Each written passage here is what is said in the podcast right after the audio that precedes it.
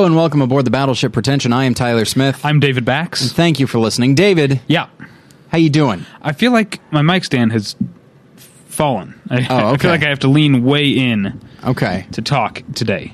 Um, I guess technically that's that's an emotion. so. Uh, if you if you all just heard a noise, it was me adjusting my mic. A low stand. I'm rumble. so- yeah, I'm sorry. That won't shouldn't happen again. Uh, but okay, now everything's great. I'm great. Okay. Um, that's how that's how I am. that was the Great. last. That was Yeah. the last thing. Everything else was fine. Okay. In my life, except for that mic. How are you? I'm doing all right. That's what I want to know. Uh, wanted to first off uh, apologize that we did not have an episode last week.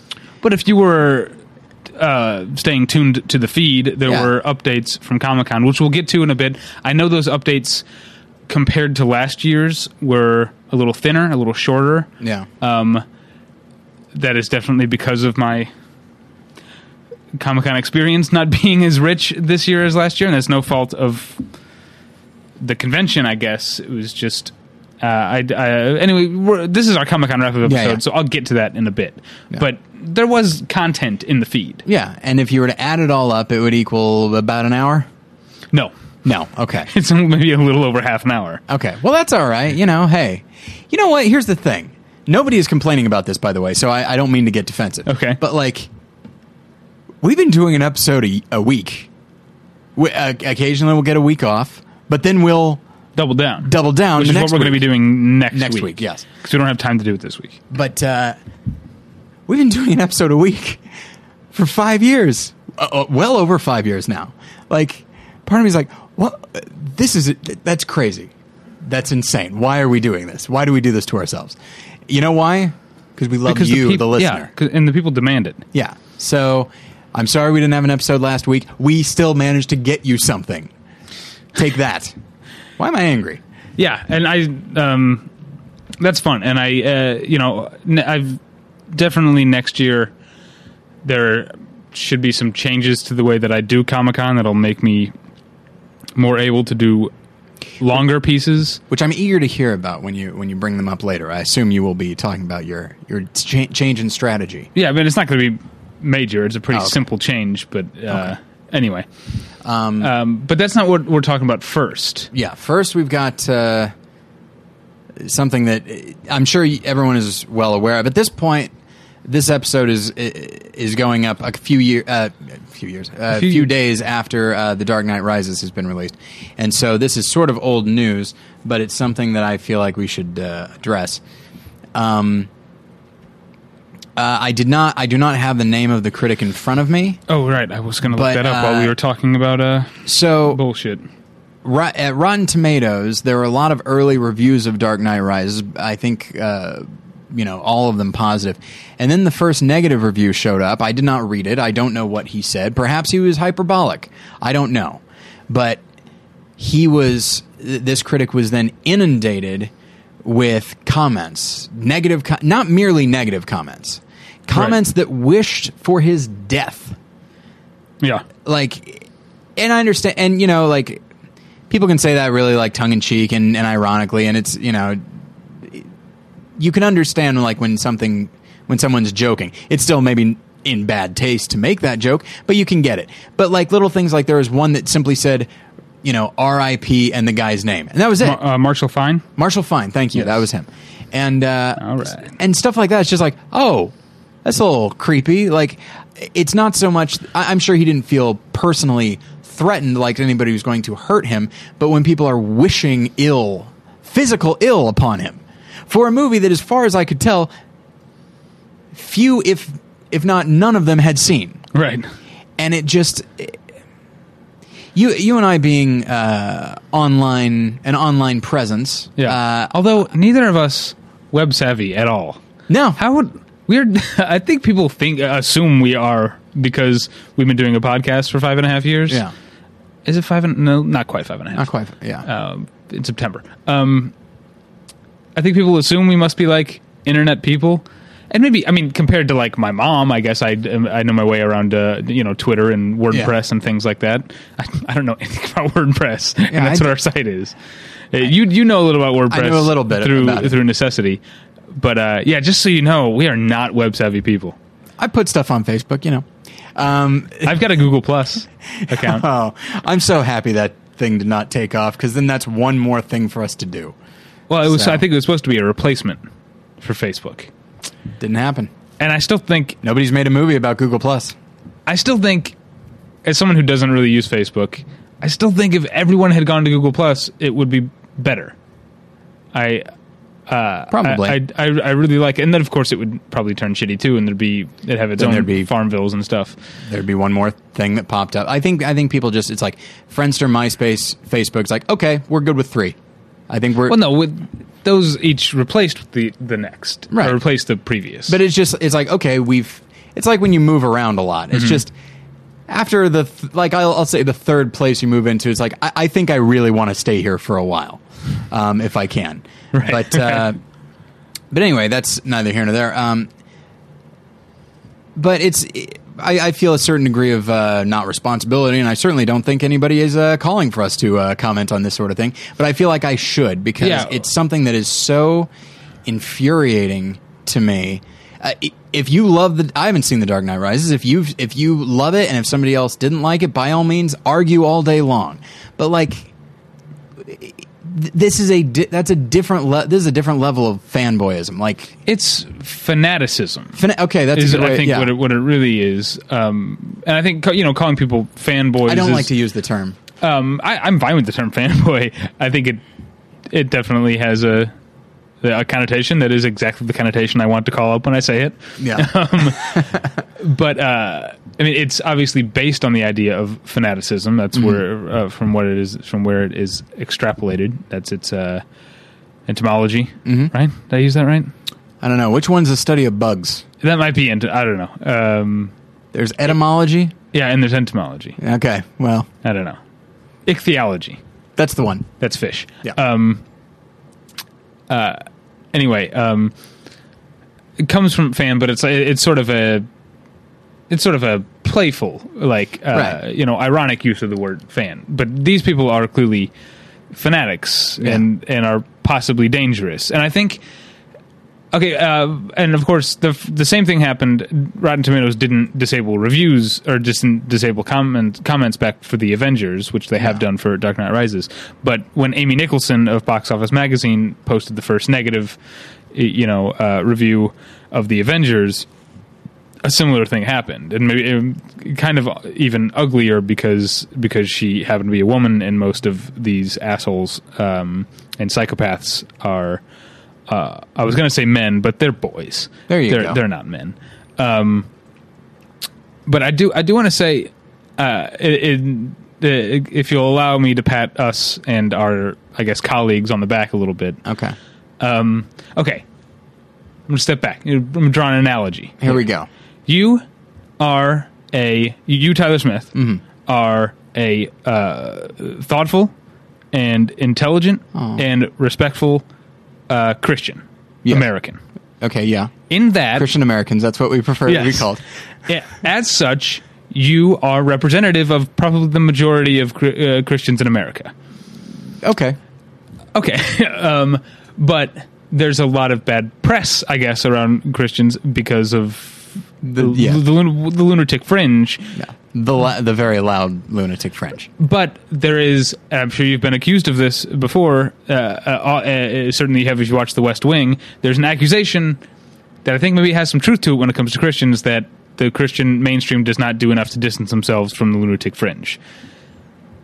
I want to I want to congratulate us and people like Slash Film and I think like uh, Sound on Sight and other like uh, podcasts I've listened to that have talked about this back when the Avengers came out.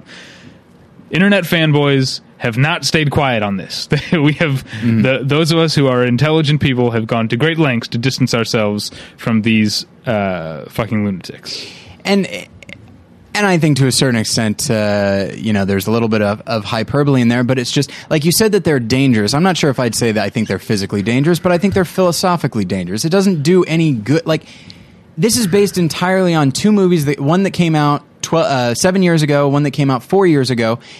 They hadn't seen the new one. They just are anticipating that it'll be good. This goes back to an episode we were doing about uh, uh, reputation, judging by reputation, and just like it, it is, it is a weird. It, fanaticism is very much the right thing. And when you think about like th- th- everything, this behavior is approaching religious fanaticism. Yeah, it well, uh, has that vibe to it. I, I didn't. I didn't mean for the conversation to go here, but as far as the the dangerous thing, I mean, think about it. Um, you know, people like John Lennon was killed by a fan. yeah, was uh, he a fan? Uh, I think so. I think he was. Selena was killed by a fan. Selena. I- let's yeah. do. Let's do with Selena. Okay. Um. Uh, not Selina Kyle, the character from The Dark Knight Rises. right. We don't know what happens to her. Yeah. May, maybe a Maybe a fan of this cat burglar. maybe. Uh, oh fuck. I was gonna say the actress name Lupe Ontiveros? Lupe Antiveros. Maybe Lupe Antiveros is in The Dark Knight Rises and she shoots Catwoman. Um, She's Poison Ivy. They really take that character in a different direction. uh, this is what Poison Ivy would be like in the real world. um, uh, but I mean, to me, uh, maybe I'm paranoid, but the mindset that would say these things about a film they haven't even seen, and say these things about a, uh, a fellow human being who is merely expressing a learned opinion on a film, An informed opinion. Yes. Because he saw it and they didn't. right? And he's a critic, and Yeah. uh, I guess uh, you know. No, I, yeah, I mean, if we can the- be critics, anybody can be critics. Well, that's true. Um, I, I, when I say informed, I mean in the most basic sense. Yes. He saw it, they Yes. didn't. um, I to me that is such a disconnect from reality that I don't think it's that far a jump to say these people might be dangerous. I guess so. I mean, it, it, and that's the thing is, uh, my we talked about my uh, Christianity earlier, and the Christianity tends to have a view of people as depraved, and I would say that's about right. However, People are depraved. but I, I- I have I'm really with you guys on that one. Okay, all right. Well, we've got you know common ground, but um, but I've never in my life. I feel like I haven't really met a lot of truly depraved people, so I have a hard time imagining that sort of thing. Like, I know people that lo- that are thrilled about you know Dark Knight and and all that sort of thing, and uh, maybe I'll uh, bring it a little closer to home. Like, if somebody out there, if a certain type of critic, uh, although at the same time maybe I follow some critics and not others, but like, um, but if a critic said like this movie, The Master sucks, or something like that, and part of me's like, "Wait, uh, wait what? Uh, but even if, but I haven't seen The Master, and so like, uh, it just, so I can relate to that idea of like, well, wait a minute, how can this thing that looks so good and based on what on the previous work of the filmmaker probably should be good how can it be bad unless this guy is at fault like th- this guy must be wrong or he's looking to shoot this thing down because there's so much ante- so much anticipation behind it there is a certain uh, there's a precedent for that sort of thing amongst uh, certain types of critics Yeah, And so, even like, if he is, even if that's his even if he is- entire. yeah, I don't wish a bullet in his brain. Yeah. Um, and so it's, but that's the thing is like, so I can I can imagine where these people are coming from, and but at the same time, I know that I, I would never want to physically hurt somebody. Well, I mean, there are people I want to physically hurt, of course, but um, Oh, yeah. but I'm not going to do it. I mean, I want to, you know. Not an episode goes by that I don't want to punch you right in your stupid face. But I like don't blame you. I am asking for it. you, you really With- with a face dressed like that. yeah. with that tie. It's been a while since I mentioned your tie. Yeah. Um, but uh, You say like I only have one, and I do. I want the listeners to know I have one tie. yeah, that's all you really need. But uh, but yeah, it's just I can't imagine myself doing that. I can't imagine you doing that. I can imagine up to a point where it's like, oh wait, that thing is, but that thing was supposed to be good, and it's just But to me, even like I would be, I'm intrigued by that. You know, I um, uh, just today picked up uh, the new LA Weekly, which I meant to bring over, and I left it at home, um, and read uh, Nick Pinkerton's um, largely, um, or I, I would say, a majority negative review of The Dark Knight Rises. okay. and that that sort of thing, or um, sticking with LA Weekly and sticking with this uh, fanboy thing. Karina Longworth, back when the Avengers came out, wrote a negative review of the Avengers. Um, uh, Aaron Hillis, uh, is that how you say his name? In the LA Weekly and Village Voice. Uh, no, it wasn't him. It was Mark Holcomb. Mark Holcomb in the Village Voice wrote a negative review of The Cabin in the Woods and took some uh, flack for it. That one I happen to agree with. I didn't really like that movie.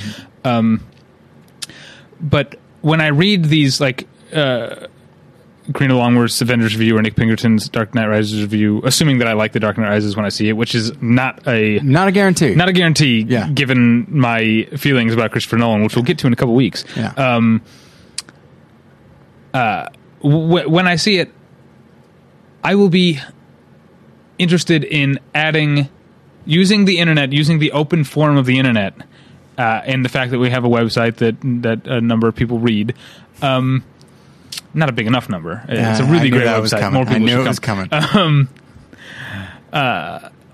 the fact that I, I, I look forward to using the internet, uh, the open forum of the inter- internet, to continue the discussion. Yeah. that's to me what the internet should be about. That's that's one of the main main tools for it. Well, what these people are doing is antithetical to discussion. Right. It's it, the the minds are already made up, you know, and that's why.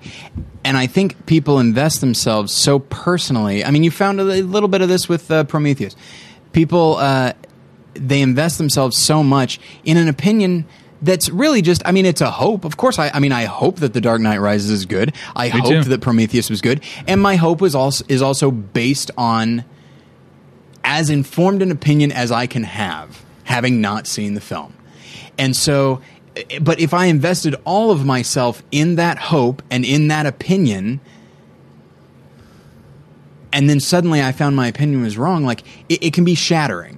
And so, I think when people eh, they like they really, like I said, if they have a religion, it is you know, the Dark Knight or something like that. I don't mean to like put them down in that sense, but there are people that treat it like that. I mean, they treat like Nolan's series as if like it ch- it is a game changer, and it is a game changer for that genre. But like, mm-hmm. but it's just like That it- genre in that medium. Yes. Yeah. but it's it's. I've said it before, and I don't say it. I don't say it lightly. It is just a movie. I understand No, I- there I- are movies that I there are movies that I really wanted to like going in, and I had the expectation of liking, and I and I and I knew, I knew all caps that that movie was going to be great, and then I saw it, uh, or at the very least, I knew I was going to love it. Uh huh. Then I go see a movie like Get Low. Everything about that seemed like my kind of thing, didn't it? Mm-hmm. Yeah. And I saw it, and it's like that could have been Um, better. Mine from some recent years, and this will also come up a little bit later on our main topic. Uh, the Brothers Bloom. That's one that I Yeah. was so very much looking forward to. Um, and yeah, it, it definitely disappointed me. Yeah, and it's just So it's But the it's thing, possible. It, it is possible, but that's the thing is like, if you're open, there's a flip side to that coin. If you are, I mean, you can be disappointed, and that's fine. But like, if you are open to the idea of a movie you thought was going to be great and it's not, if you're open to the idea of that being okay, then you're equally open to the idea of a movie you didn't think you were going to like and you wind up loving. Black Swan. Hmm. I love Black Swan in spite of myself you know and there are people that don't like that movie but like i did not Trying to expect to, like it and then i went in it was my favorite movie that year Yeah. I definitely was surprised by how much I liked Snow White and the Huntsman. I, I still am surprised. Like I was talking to people like uh, like other film writers that I met at Comic Con talking about like what do you you know what do you like in the first half of the year and I almost felt like every time it would come up I'd be like I know listen before I say anything I know Yeah. but I really like Snow White and the Huntsman. Um, now with you know we should get to the main topic. I keep mentioning Comic Con. well Um, this will kind of bleed into that i think yeah, but I should just say, and again, it'll come come up. Our next couple episodes are going to be informed by The Dark Knight Rises, Yes. as it should be. It's it's probably the cinematic event of the year. we are or bad? we are critics online Right. Yeah. that second part really makes a, bi- a big yeah. difference Um, but yeah, in in many ways, it is the cinematic event of the year for good or ill. Yes. it doesn't matter. Um, but I am, I would say, sixty percent optimistic about The Dark Knight Rises, based on the fact that I like but don't love both Batman Begins and The Dark Knight, and I um, and I like a number of Christopher Nolan's other films. The forty percent comes from the fact that his most recent film was Inception, which I really incredibly disliked, and that this movie is two hours and forty five minutes long, which is scary to me. That's a lot of it, that's a lot of movie to love or hate. Yeah, Like, if it if it turns out like Inception, yeah. oh, that's If you think about it, it's going to be so much you ire. hit the movie two hours in, forty five minutes left. yeah. Like that's ridiculous. Oh, that's that reminds me of the time I've I've talked about this is a bit off topic, but I've talked about the only two movies that I've ever put into the DVD player, or one of them actually the first one was VHS, if you can believe that, Hmm. and not seen all the way through. That I had to give up on. One was Batman and Robin. yeah. The other was Transformers. And Transformers, Michael Bay's Transformers, the first one. Um, I've seen the animated Transformers the movie. It's fine. Orson Welles. Um, yeah, uh, Devo. Um, no, not Devo. Um, yeah, Weird, Weird Al. Al. Weird Yeah. Al. Dare to Dare be to stupid. That's what I'm thinking. Yeah. Um, uh, I think about Devo because in the Weird Al Behind the Music, Mark Mothersbaugh talks about how to Be Stupid is one of the greatest songs of all time or something like that. Pretty great. It is a pretty great song. Anyway, um, the thing with Transformers, I watched it. Uh, my my girlfriend and I, neither of whom are the type of people who would be interested in Michael Bay's films. Um, we like had a free evening, and she had like gotten with her DVD player like a free the Transformers that had been sitting on her th- like her uh, next to her TV in its cellophane for like two years. Yeah. and I was like. Why don't we like order some food and watch this? It'll be it'll be hilarious. And we're sitting there, and it's not even that kind of funny. And I'm thinking to my like the way I'm sitting on her on her couch now, you know, our couch. Although we have a new couch now, but uh, I didn't live with her at the time. Her couch. The way I'm sitting, the coffee table is blocking the DVD player, so I can't tell how far we in, how far in we are. Um, so I'm thinking to myself, all right, this movie's about two hours and 25 minutes long. We've got to be. I'm pretty sure we're past the halfway point by now. Maybe I can see this thing through. I look up, 43 minutes in. I was like, I can't do this. And she was like, Oh, thank God. Yeah. anyway, that's off topic. Well, what was I saying? uh, just talking about like Dark Knight Rises. Oh, my my my being- anticipation. Yeah. Yeah. Um, I don't think there's a single Christopher Nolan film that I love. Hmm. Uh, and I would say Memento is the only film. Uh, you know what? I haven't revisited Insomnia in so long that I don't want to say this for sure. But Memento is the only film of his that I like more on repeat viewings. Okay. Uh, whereas I think both. Um, I do think you should revisit The Prestige. That one I did not was- like that movie. That one I, I liked when I first saw it. Then I saw it again. I liked it more. Then I saw it again because I was going to be talking about it for more than one lesson. And then I I loved it. It's Okay. just well, we're going to be talking about Christopher Nolan in a Yeah, couple yeah. weeks, but um, uh, yeah, both Dark Knight and Batman Begins, I think, um, are a little weaker for me in repeat viewings. Uh, I didn't like the pre- that was one. I mean, I don't know how long the Prestige is, but I was by the end of the first act, I was like, I'm not. I don't think I'm liking this movie. So that was a bit tough for me. And Insomnia, I need to revisit. I remember liking it. I feel like it gets a bad rap well, it, it doesn't get any rap. People don't think about it. People uh, never because he didn't it. write it. Maybe it's maybe it's that, and it's you know based on another thing, and it's just it's not dark. It's quite the opposite, and Right. and I think just uh, for whatever reason, because Memento had I don't like to use a word like this, but it had a, a gimmick to it, and Insomnia was the one. Oh, between, that was how I dismissed Memento. I remember. at, first. Yeah. Yeah, we've told we've told the story. But, like- um, yeah, like, It- that was it, the it one It took me put- getting over the hump of the gimmick to realize that Memento's actually a good film. pretty great. Yeah. yeah.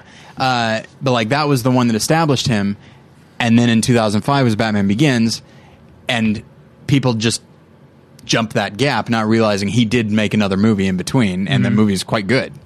Um, Yeah, I, I remember film being school, good. people gave me crap because I liked it more than the original. But oh well. Oh. I remember being good, but um, I also have kind of a blind spot when it comes to any movie that has Maura Tierney in it. Oh yeah. Uh, I pretty much, I'm pretty much sold on a movie if Maura Tierney is going to be in it. Um, we talked about this over on previously on because Maura Tierney's apparently signed on for a multiple multiple episode arc on the Good Wife uh, Oh. this this coming Well, fourth they- season. you're in heaven. You're you're thrilled. Yeah, yeah. The Good Wife, by the way, I don't know if you know about their episode name gimmick. Uh-uh. Every episode in the first season of The Good Wife has a single word title. Okay. Every episode in the second season has a two word title. Every Okay. episode in the third season has a three word title. Now we're coming on four seasons. Like if we get to seven seasons, it's going to be a strain on the writers just yeah, to come up with the title. I with would titles. say at that point, it, it reminds me of something that uh, I think Jerry Seinfeld said when they were first coming up with episode titles for Seinfeld, and eventually he's like, I, I don't want to spend all our time and energy coming up with clever titles. yeah, Let's put that into the show. No one's going to see the titles anyway. And right. uh, which which was true then. It's less true now. People Right. do tend to which is why like the NewsRadio is the perfect example. I don't know if you've ever seen those episode titles. They just name them after albums they liked. Like there's a bunch of albums in that are not, a bunch of episodes in the row that are called like uh like two physical graffiti four like they did all the Led Zeppelin albums and they moved on to like someone else like yeah Good for them. Houses of the Holy is, is an episode of NewsRadio. I, I, yeah, I'm not making it up. Uh, anyway, um, okay, so we got a bit off topic, but these people who uh, were saying these awful things about both Amy Nicholson and Marshall Fine are fucking awful. Yeah. Um, and uh, need to learn how to use both their brains and the internet. Yeah, uh, and a just better. and and embrace. You know, this is going to sound strange, but this is something that I, I find myself leaning towards on my other show. Embrace nuance. I understand that an extreme is easy, even if it's hard to implement. Philosophically, an extreme is easy. Mm-hmm. That mo- I I love. I'm going to love this movie, or I'm going to hate this movie, and it's easy, and it's all, and because it's easy, it's hard to move away from once you're there. Yes. So it, it nuance is difficult, but it allows you so much more to do. It, Yeah. it allows you, it allows movies in that you would never even think of seeing, much less liking. And yes, it does. And it also means that you're free to say that this movie over here sucked. It doesn't matter mm-hmm. how much you put into it. You didn't make the movie. Like you're welcome not to like it. It's perfectly fine. It's surprisingly freeing when you embrace nuance, and these people aren't. When you don't embrace nuance, nuance, that's when you start to physically threaten people Yeah. who don't agree with you. That's why when I write my reviews for the website, which you more people should be reading, um, I've said this on the show before, I try if I can to make sure I say something negative about a movie I love and something positive about a movie I don't like. Um, unless, I mean, I'm not going to lie. If it's something like Take Shelter, which I pretty much thought was perfect, Yeah. I, I'm not going to say something negative. I'm not going to make up something negative to say about You it. can talk about like, ah, you know, my seat creaked a little bit when I went to see it. But it reminds me of my other, other thing. Speaking of Brothers Bloom, the best part of that movie for me was that there was an earthquake while I was in the theater watching it. Have I told that? I know I've told the story. Have I told it on the air? I think you've told me the sh- the story. I don't think about the. I mean, there's not much to the story. There was an earthquake, and I didn't even realize what it was. I thought someone was like someone's leg was shaking, and it was shaking the row of seats. Mm-hmm. And until I like I was like looking around, uh, and and my girlfriend was like, "It's an earthquake." Uh, but the woman behind me, I guess, not so used to earthquakes in California. I, although I hate that attitude. It's like, "Oh, earthquakes, no big deal." No, it's still a Yeah, big the, ear- deal. the Earth is quaking. Yeah, it's it's a it's a big deal, but I don't like freak out uh, about it. But the woman behind me just kept saying to whoever she was with, eh, like w- trying to whisper, like she's in the, she's in the theater, but why is everyone so calm? Why is everyone so calm? Why is everyone like over and over again? anyway, um, I feel bad for her, but it was also kind of funny. Yeah. Anyway, we've gone almost half an hour, so. Um, Real quick before we get into the topic, tweakedaudio.com slash pretension. That's where you get your awesome earbuds. Um, they come in a variety of uh, styles and, and colors, but every one of those is professional quality. Absolutely. Uh, yeah, you don't have to worry about the quality depending on the quality does not vary. Yeah, that's The the, style- common denominator. Yes, style Nothing low about it, by the way. Uh, yes, that is the common denominator. Uh, you know what's low about it? What's that? The price. Oh, uh, and it's especially low if you use our uh, our portal into the website, which is tweakedaudio.com slash pretension. That gets you one third off your order and, and free shipping. So definitely check out tweakedaudio.com slash pretension. Okay. Now, I've mentioned it a bunch of times, but and I was going to say you and I were both at Comic Con this past weekend, but that's not entirely true. yeah, You and I were both in San Diego around the Gaslamp District and Convention Center. yes. Uh, I was at Comic Con. I was ha- I was haunting the streets. You were doing Comic Con adjacent Yeah, uh, uh, activities, and um, of which there are plenty. yeah, you could feel you could feel the whole time, Yeah, like not going to the convention at all. yeah. And Um, actually, my I mean, of course, I, I was going to say like my favorite thing had nothing to do with it. It's like, well, those are the only things I did. But um, Right. But one of my but like everything I did, I absolutely loved. And I remember Comic Con when I went a couple of years ago, and uh, I liked this stuff more than that. you know, um, you know, there's the there's the sense of community, but and but that's still there. Yeah, Uh, you know, if you're in the park or or whatever. So, but yeah. So yes, we were both not strictly speaking, we were you were at Comic Con and I wasn't, but we were there for Comic Con. Yes, and we and we got to, um, we got to meet up with some some old friends.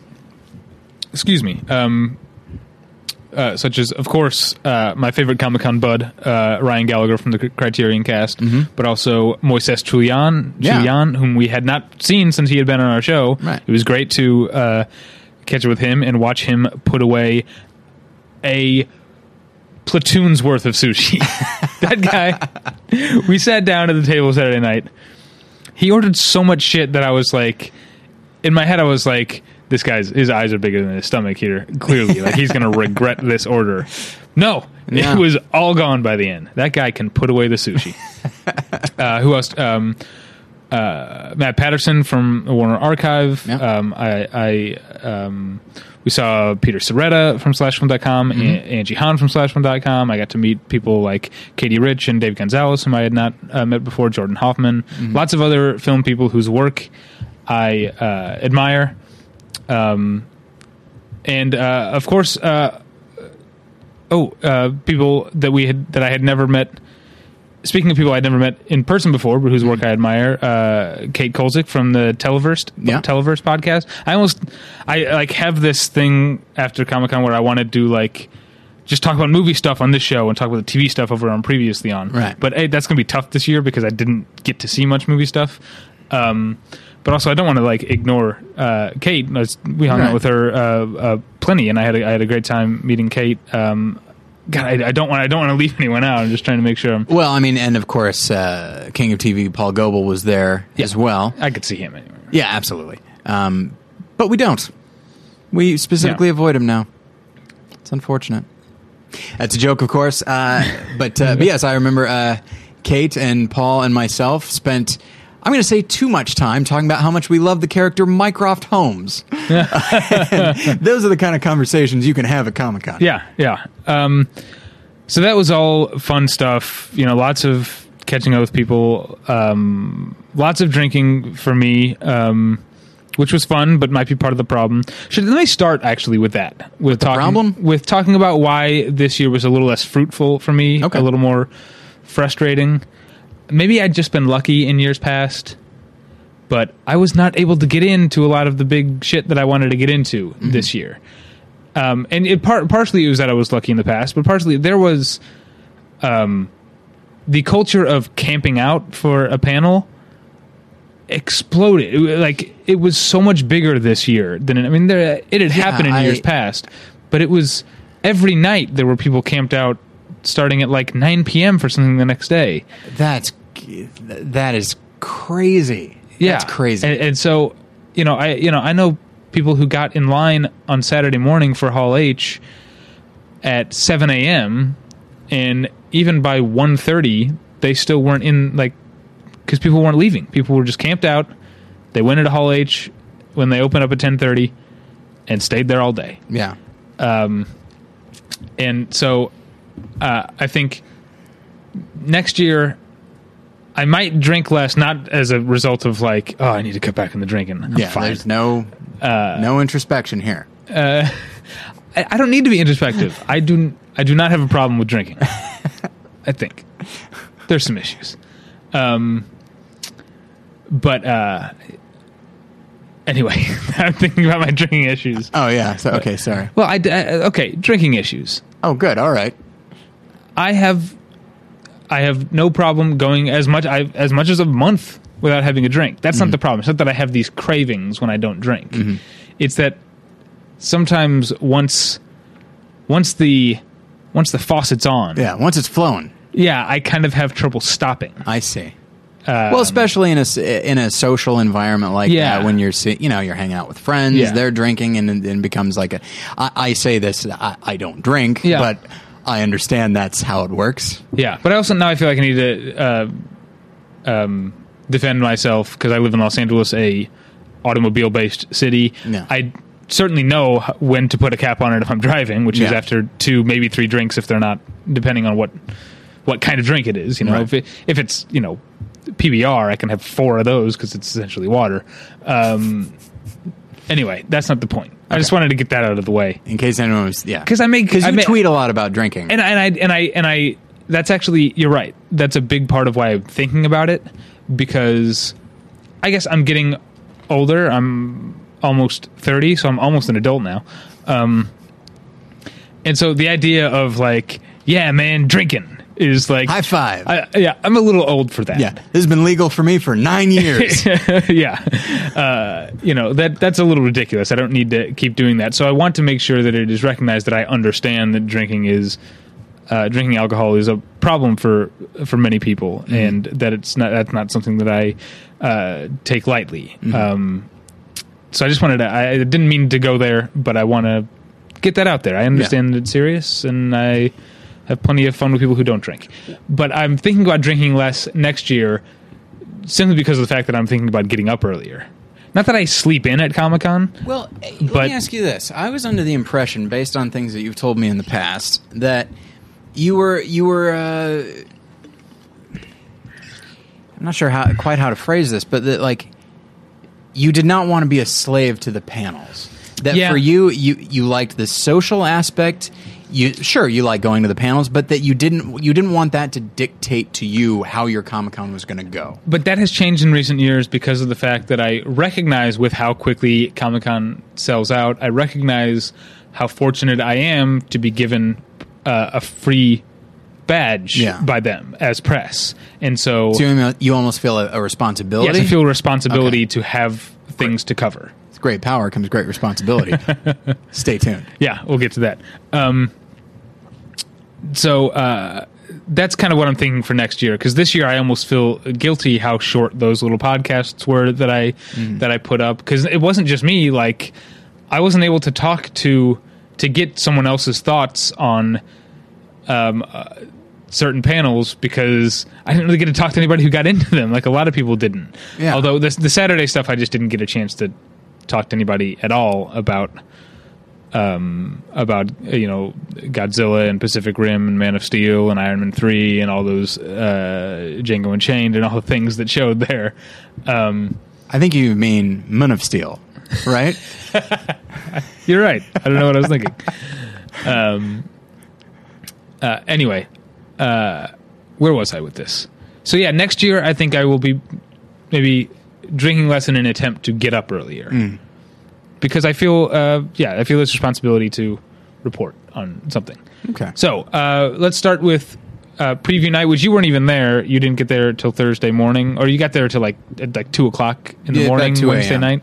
That's a that's a gorgeous drive. Oh, I bet. After eleven, I bet. it's a t- it's two hours. Well, I've done it. I mean, there were. I used to when I first started going to Comic Con. I wouldn't stay. I'd just go down for a day, um, and would like you know the convention would close at like seven or whatever, um, or the hall would close uh, at seven, the exhibit floor. Go get something to eat, and then hit the road at like nine. Oh, it's so much easier than Oh, yeah. than coming home uh, now. Although the past couple this year and last year, I took the train home, which is uh, a dream. Oh, I mean, um, literally because I got to sleep through it. Yeah. Um, anyway, so a preview night. Um, there was uh, there's always it's always fun to see what sort of uh, big stuff the the booths will do uh, on, on on preview night.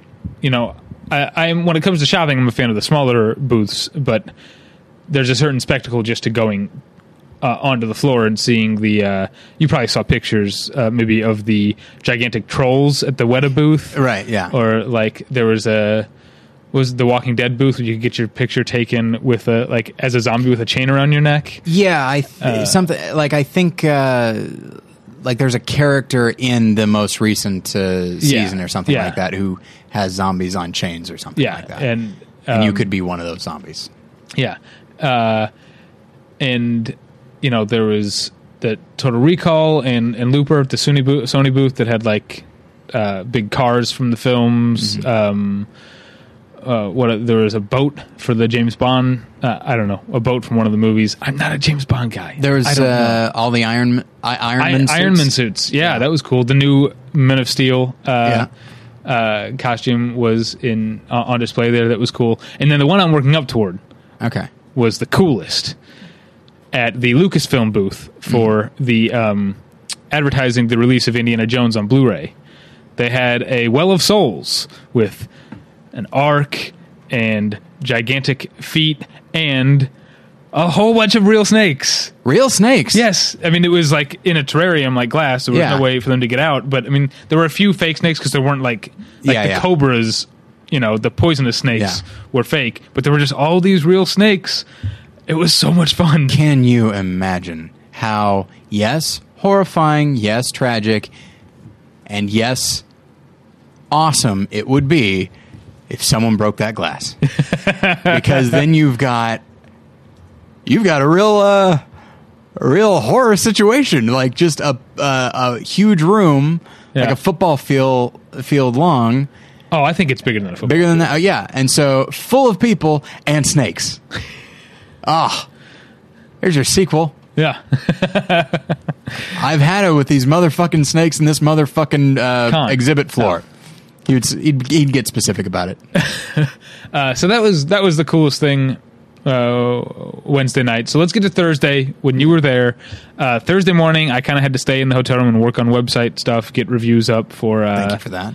for for Margaret uh, Yep. on on DVD and Blu-ray. Although I didn't get to, see, you know, thank you to Fox for sending me a review copy, but they only sent me the DVD, so I didn't get to see the director's cut. And I still Oh, haven't really? seen- Oh, 'cause I'll the director's probably, cut is only on the Blu-ray. I will probably be purchasing it on Blu-ray, and then I will lend make sure you get the Blu-ray because Yeah, that's uh, the plan.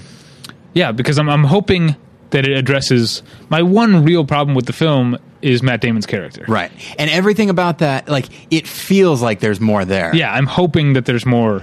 And what gets me is like, why the hell would the studio cut out Matt Damon?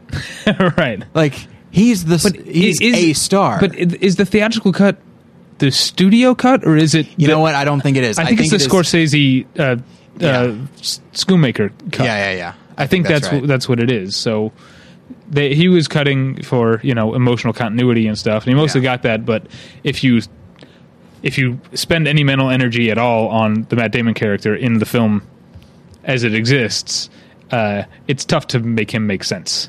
Yeah, it's, it, very part of me, thinly part of me is like either go the whole way with his character or cut him out. You could have cut him out. Yeah, you could have cut him out, um, and it would still make sense. I mean, there's still some There's some stuff here. there's some there. stuff that she does in relation, like her actions in relation to the Matt Damon character, Mm-hmm. are I think very important to her story. But uh, it is it was a bit of a distraction. But anyway, we're sitting here. I'm sitting here talking smack about a film that I loved. Yeah, it was wonderful. Uh, yeah. Anyway, And, and isn't it exciting to know it's like this film I love is a is going to get better. I'm going to watch it and I will love it more. Yeah. probably. yeah. Go God, God help the first person who posts a negative Oh, no review question of about the that. Uh, you know what? I'm, cut of Margaret. I'm going to be first in line to put a bullet in that guy's head. Um, and then I also had to post a review of Benoit Jacquot's Farewell My Queen, which is currently my second favorite movie of 2012, Second behind. The Avengers. What a weird thing to say. Yeah, that was another thing that like I felt myself apologizing for because I, I feel like I have a reputation even though I don't because no one reads the website. I mean, people read the website and I appreciate it. Not enough. I don't people think I don't it. think you quite understand who you're talking to. You're talking to people like the people listening to this is I believe one fifteenth the number of people that read the website. okay. so yeah, more people read the website than listen to the podcast. But tell your friends. If anything, maybe we should start posting blogs saying listen to the listen to the podcast. yeah, that's what we should be doing. Um, I feel like I have a reputation, or at least Battleship Pretension, with its name, has a reputation for being pro, you know, foreign and independent film. And, and oh, we'll get to the we'll get to the name Battleship Pretension in a moment. Oh, But okay. go right ahead. all right. I think Oh, I told you that story, right? I'm not sure, but we'll, It's a uh, Comic Con story. Okay. Um, so I'm like glad to say that Farewell My Queen is one of my uh, favorite movies of the year, but I almost feel like I have to go. I know, I, I, I I'm surprised too, but the Avengers still hanging in there at number there. one. Um. Anyway, so uh, Thursday. Yeah, stayed in the room that morning working on website stuff to get it out of the way for the rest of the weekend. And there wasn't a lot of big stuff the morning. I didn't go to the Dream, uh, the DreamWorks animation panel, which I heard was actually kind of fun, if uh, geared towards kids. But that doesn't bother me. Um, as far as movie stuff, we'll skip ahead to Thursday afternoon. I went to the Masters of the Web panel, which I talked about in our preview episode. It was uh, Uh, I'm re- just looking at the list here. Mike Sampson from ScreenCrush.com, Jen Yamato from MovieLine.com, Mali Elfman from ScreenCrave.com, Eric Davis from Movies.com, uh, Steve Weintraub from Collider.com, Grae Drake from Fandango.com, Jenna Busch from Cocktails with Stan Lee, and Edward Douglas from ComingSoon.net, hosted by John Campea. I don't know how you say that guy's name from AMC Theaters. Uh, which sounded great to me to hear these like movie website editors and writers talk about their craft. But it was kind of presented by AMC Theaters, and also Karl Urban and the producers of Dread were um, special guests, and it ended up pretty much just being about Dread, which was kind of a bummer. And I don't blame the panelists because Yeah. when they were able to talk, even but even the Q and A ended up being about Dread. I thought like once we got to the Q and A, it's like okay, these people are clearly here to see the Masters of the Web and the Yeah. it's going to be about that. But even that was mostly about about Dread and about Karl Urban and his chin, and uh, that was it was kind of disappointing. But um, I do want to give a shout out, I guess, to Mali Elfman from Screencrave, ScreenCrave.com, who had. Uh, she said one of my favorite things and something I think that I have that I consider great advice, even though I don't know that I would have articulated it as such beforehand, uh, for movie reviewers, which is essentially never write anything you wouldn't say to a filmmaker's face. And I think on the one hand, that could be seen as an endorsement of pulling punches, uh, but that's not how I see it. And I don't think that's how she meant it. I think Right. it's an it, it's uh, a, a plea to have conviction Yeah. in in your opinions. and respect. Uh-huh. Uh, Recognizing Yes. that, like, uh, you know, saying something to somebody's face, it doesn't mean the fact that this person's in front of me doesn't mean I like their movie anymore. But it does mean I don't have to go out of my way to be insulting. Yeah. Yeah, it's good. Uh, good advice for internet commenters too. Don't say don't say anything to a critic who wrote a negative review of The Dark Knight Rises that you wouldn't say to his face. Yeah. For example, I'm gonna kill you. right. I feel like you wouldn't. If you said that to someone's face, he would get you. He would have you arrested. Yeah. um, uh, and um, and then after that on Thursday, I saw the coolest panel. Okay. Possibly my favorite, tied for favorite panel of the of the con for me. It was called "The Science of Science Fiction." Okay. and it was uh, a lot of it was TV based um, because it was um, Jane Espenson who wrote on um, uh, like you know Buffy and Firefly and Caprica and Game of Thrones and everything cool and geeky she has written on, and she is one of my favorite people in the world who is alive right now. Uh, that's mostly why I went. Um, but it was also uh, Jon Spaihts. I'm not sure if I'm saying that right. Who wrote the first draft of Prometheus? Although I don't know that it was even called Prometheus in its first draft. Uh, Zack Stentz, and Ashley Miller, who wrote uh, Thor and X Men First Class. Uh, Jaime Paglia, um, who wrote for Eureka, and um, Doctor Kevin Grazier, who's a science advisor for, among other things, Battlestar Galactica and and Eureka. I think uh, came up. Uh, and it was basically these sci-fi writers talking about researching the actual science of the fiction fictional science they're coming up with. So yeah, super nerdy, but so fascinating and so much fun. Um, like one of the things uh, that I enjoyed telling people the rest of the weekend, even though for all I know they were making it up on the spot, but I found, but this will give you an idea of the kind of stuff that came up. Uh, the guy from Eureka said that. Um, you would have to have to be running 586 miles per hour in order to run across the surface of water, but all your skin would be flayed off if you if you did. So it's kind of kind of a trade off. Uh, but that's the kind of stuff that came up. But it was also fascinating to hear about um, stuff that was in early drafts of both Prometheus and um, and X Men First Class that was very sciency and got kind of whittled out based on either budget or just the the studio not wanting to focus on you know the interesting stuff. I guess it's not interesting to everyone, but I, I get like there was I guess a scene in an early draft of X Men First Class where a hydrogen bomb goes off and Magneto is able to use a magnetic field to contain it in a very small area. Oh, that's neat. That's really cool. Yeah. And like the original idea for Prometheus was that like explaining how um I guess this would be spoilery. Never mind. But it had to do with like the fact that there were for millennia on Earth bef- in pre-human time there were a series of ice ages. It was a back and forth ice age non-ice age and that kind of stopped and it's only because that stopped for as long as it did that human life was able to grow, and that was going to be a part of the story. That's interesting, especially when you consider that like would they do that in the opening scene? Like that's a lot to fit in. Uh, yeah, I think that's kind of what he said. Is it was going to be in in the in, at the beginning. Um, anyway, this was probably my favorite um, panel of the of the convention. Okay. What did you do on Thursday? So Thursday, uh, so I drove down with friend of the show and uh, BP writer uh, Kyle Anderson, uh, and so we got in pretty late uh, Wednesday night or early Thursday morning, however you want to look at it. I consider uh, the way I see it, Wednesday goes until about four a.m. when Okay. I go to sleep, Right, and so you never um, go to sleep that early. I did when I was there. Uh-huh. So uh, yeah, I went to bed. Uh, well, there was one day when I went to bed at like two. It was very strange, but um, but I made up for it with six the next day.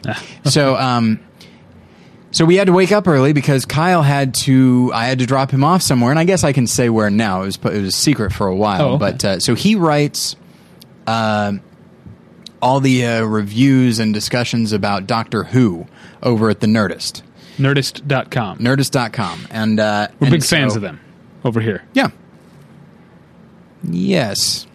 I don't like that Kyle guy. but um but uh, so anyway, uh, so with the Nerdist, uh, Chris Hart, they they have a feature, the name of which I don't recall, but the Nerdist staff will bowl against some other thing, Right. some other like it could be like a team of pod, of podcasters, Right. And in The this KKK. case, yes, sure, That's what- it's like that that um, is like Let's Bowl that was on Comedy Central. That was actually kind of a great show. Oh, I so loved that show. Absolutely. um, but uh, the uh, I still think about the. You can get your balls emailed to you. anyway, this is like this is for me and you only, Yeah. and the and the three other people who watched Let's Bowl. but uh, and so in this instance, they were playing. They were bowling against several cast members from Doctor Who, and so Kyle got to go and. Uh, and watch, and he got to meet the cast members, and it was a very exciting and a big deal for him. So, so I dropped him off, and then I, uh, through Battleship Pretension, I was able to get at like an advance early uh, opportunity to walk through the coma exhibit. I guess now we're getting back that. into TV here, but the connection is that it's Tony and Ridley Scott. yes, uh, and it was a and it was a movie in the seventies, which I saw. Yeah, uh, that Michael Crichton. Michael Crichton, Did he direct it? He wrote it. Well, he directed. It's based Robin on a Cook Robin Cook. book. Yeah, Michael Crichton adapted it. Yeah, I think Did- he directed it as well. directed- okay. um, and it's actually a pretty good. It's actually a pretty good movie. And so you walk through, and the idea is you walk you walk through this institute, uh, the, the Jefferson Institute, where they take care of coma victims, and uh, and you're able to. This thing sure did spoil a lot for me, but I remember the original movie, so I, I know what happens. But uh, but it made the miniseries actually look quite good. Like they kind of sold me on it. Um, Well, I know it's Ellen Burstyn and Lauren Ambrose. Uh, Yeah. are in it. I'm a big fan of both of them. Yeah, and then and uh, and there are other there are other notable people as well. It's just it it looked really interesting. So there's a I don't know when it is, but there's a an A and E Oh. mini series of Coma, and uh, I'm I'm interested. If I got a if I had A and E, I'd be excited about it. It's a two night event. Oh, I should know. I was just reading about it. Okay, but uh, you don't care. no. Well, I sorry, I That's got. like, I- that should be our job is to report those sort of things. should it? I don't. Uh, they're not paying us. It's enough that I'm saying it was interesting. But you got invited as a member of That's true. Yes, the Okay, press. fair enough. Um, but uh, now I will say, for those that weren't following him on, following me on Twitter, uh, somebody, our tour guide, made reference to uh, the website, which was comaconspiracy.com. Now, Coma Conspiracy, the first word being what it is, and it being the number of syllables that it is. I could not. Ha- I spent the next. I don't. Uh, I'm going to say. 36 hours singing a song in my head and it was I'm sorry everybody I'm going to sing it now it was coma, coma, coma, coma, coma, conspiracy. Okay, that's all I did over and over until I wanted to kill myself. That reminds me of speaking of Kyle Anderson, he tweeted a thing once that I still think about every time I do laundry. Okay. Which is that whenever it's laundry day, his little song is Laundry Day. Today is motherfucking laundry day. That's a very. Um, so that so that's the big thing I got out of the coma exhibit was that delightful little song that I was uh, that I tweeted. But uh, but that was that was actually a fun display. And uh, so then I went to oh, and then I went and saw uh, a movie because Kyle and I had to split because he went to well well we split before I went to the coma thing. So I went and saw a movie. I went and saw the Amazing Spider-Man. Spider-Man. Sorry, that's for you That's for me. yeah. and uh, and a real uh, I for for a brief moment, uh, Dave and I were thinking about talking about uh, our opinions of the of uh, the Amazing Spider-Man. Uh, but Oh, we can't? Been, well, we've been going for a while, but we can. Yeah. Nah. I say we can talk about it a little bit. Okay, sure. Um, so I, I guess I don't want to be too spoilery, but like honestly, is there such a thing as a spoiler for this movie? Like origin story, and uh, yeah, the lizard doesn't win. Like Yeah. that's really what it is. There are no twists or anything. There's at least one thing I can think of. Oh yeah, that yeah, that was pretty sexy. um, I don't. Or maybe that is what I meant, and you are crazy. but um, but yeah, and so uh, so I went and saw that, and then and we'll get to that in a moment. And then Kyle and I, after the movie, Kyle and I uh, met back up, and we went to the Warner Extra uh, thing yeah, in this the is park. a thing that Warner Brothers did for the first time. Um, was in uh, I think there's a name for this park, but it's it's uh, sort of next in front of the. Um, it's like across from the Hall H line. Yeah. And people who haven't been there don't know this. By the Bayfront Hilton, there was a whole Yeah. park area that they set up a stage and some other stuff. Yeah. And it was pretty cool. It was great. It was they really like put a lot of time and effort into it and and it was good stuff. Uh, I went and they I talked about this. They had all the Batmobiles. Can I tell you? I wish we couldn't. Two years ago, when we did our Comic Con wrap up episode, we had our friend Patrick Starr from Pretend Mm-hmm. for Real Studios on, and I wish I could have gotten. He wasn't free. We could have gotten him to come on tonight just to tell his story. Which is the first time he went over to the Batmobiles. He went over to the Adam West Batmobile Mm-hmm. and heard a guy on his phone saying, "Jerry, it's not the real one. Don't even bother."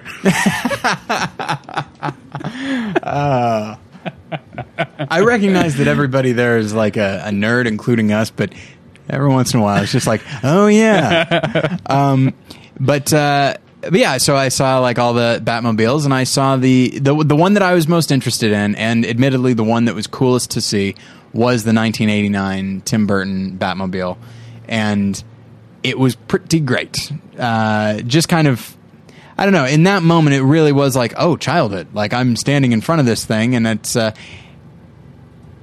I I feel like I want to revisit those those movies. Uh-huh. Like you and I stand by Batman Returns, but that first Batman's pretty solid too. Yeah, Um, Uh, yeah, I do want to revisit. it. I haven't seen it in a long time. But uh, so there was that. But then there was something that my, I think was probably my favorite thing of the convention, and it was it was uh, presented by Nerdist, and it was the Tournament of Nerds, which is a, a something they do online.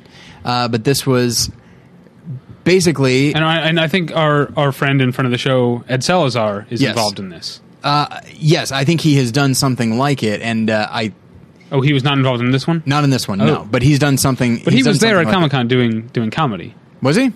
I actually they, didn't they know did, that. They did a um, they did the Meltdown show, which is a weekly right. comedy show hosted by Jonah Ray and Kumail Nanjiani. Yes. and they and they did it there, and I heard it was awkward because apparently WB was very very strict about what people could say. Yes. and that's uh, not a good.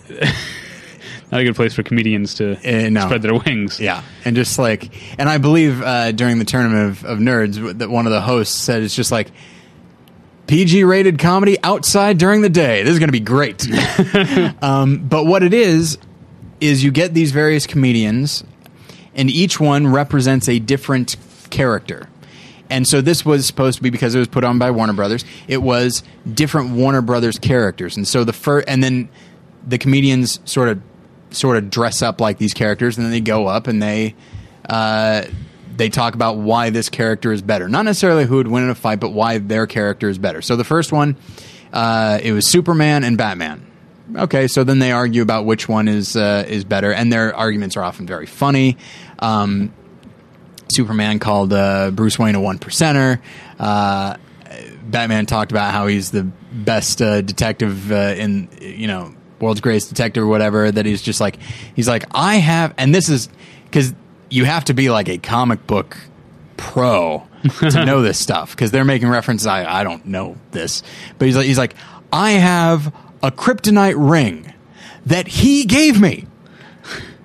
Come on! It just, uh, and so and then there was like a panel of judges and uh, and that one wound up being uh, tied and so the the crowd decided that the guy talking about superman won but then that, that's when they revealed well this isn't just going to be warner superheroes it's going to be all purpose warner brothers characters.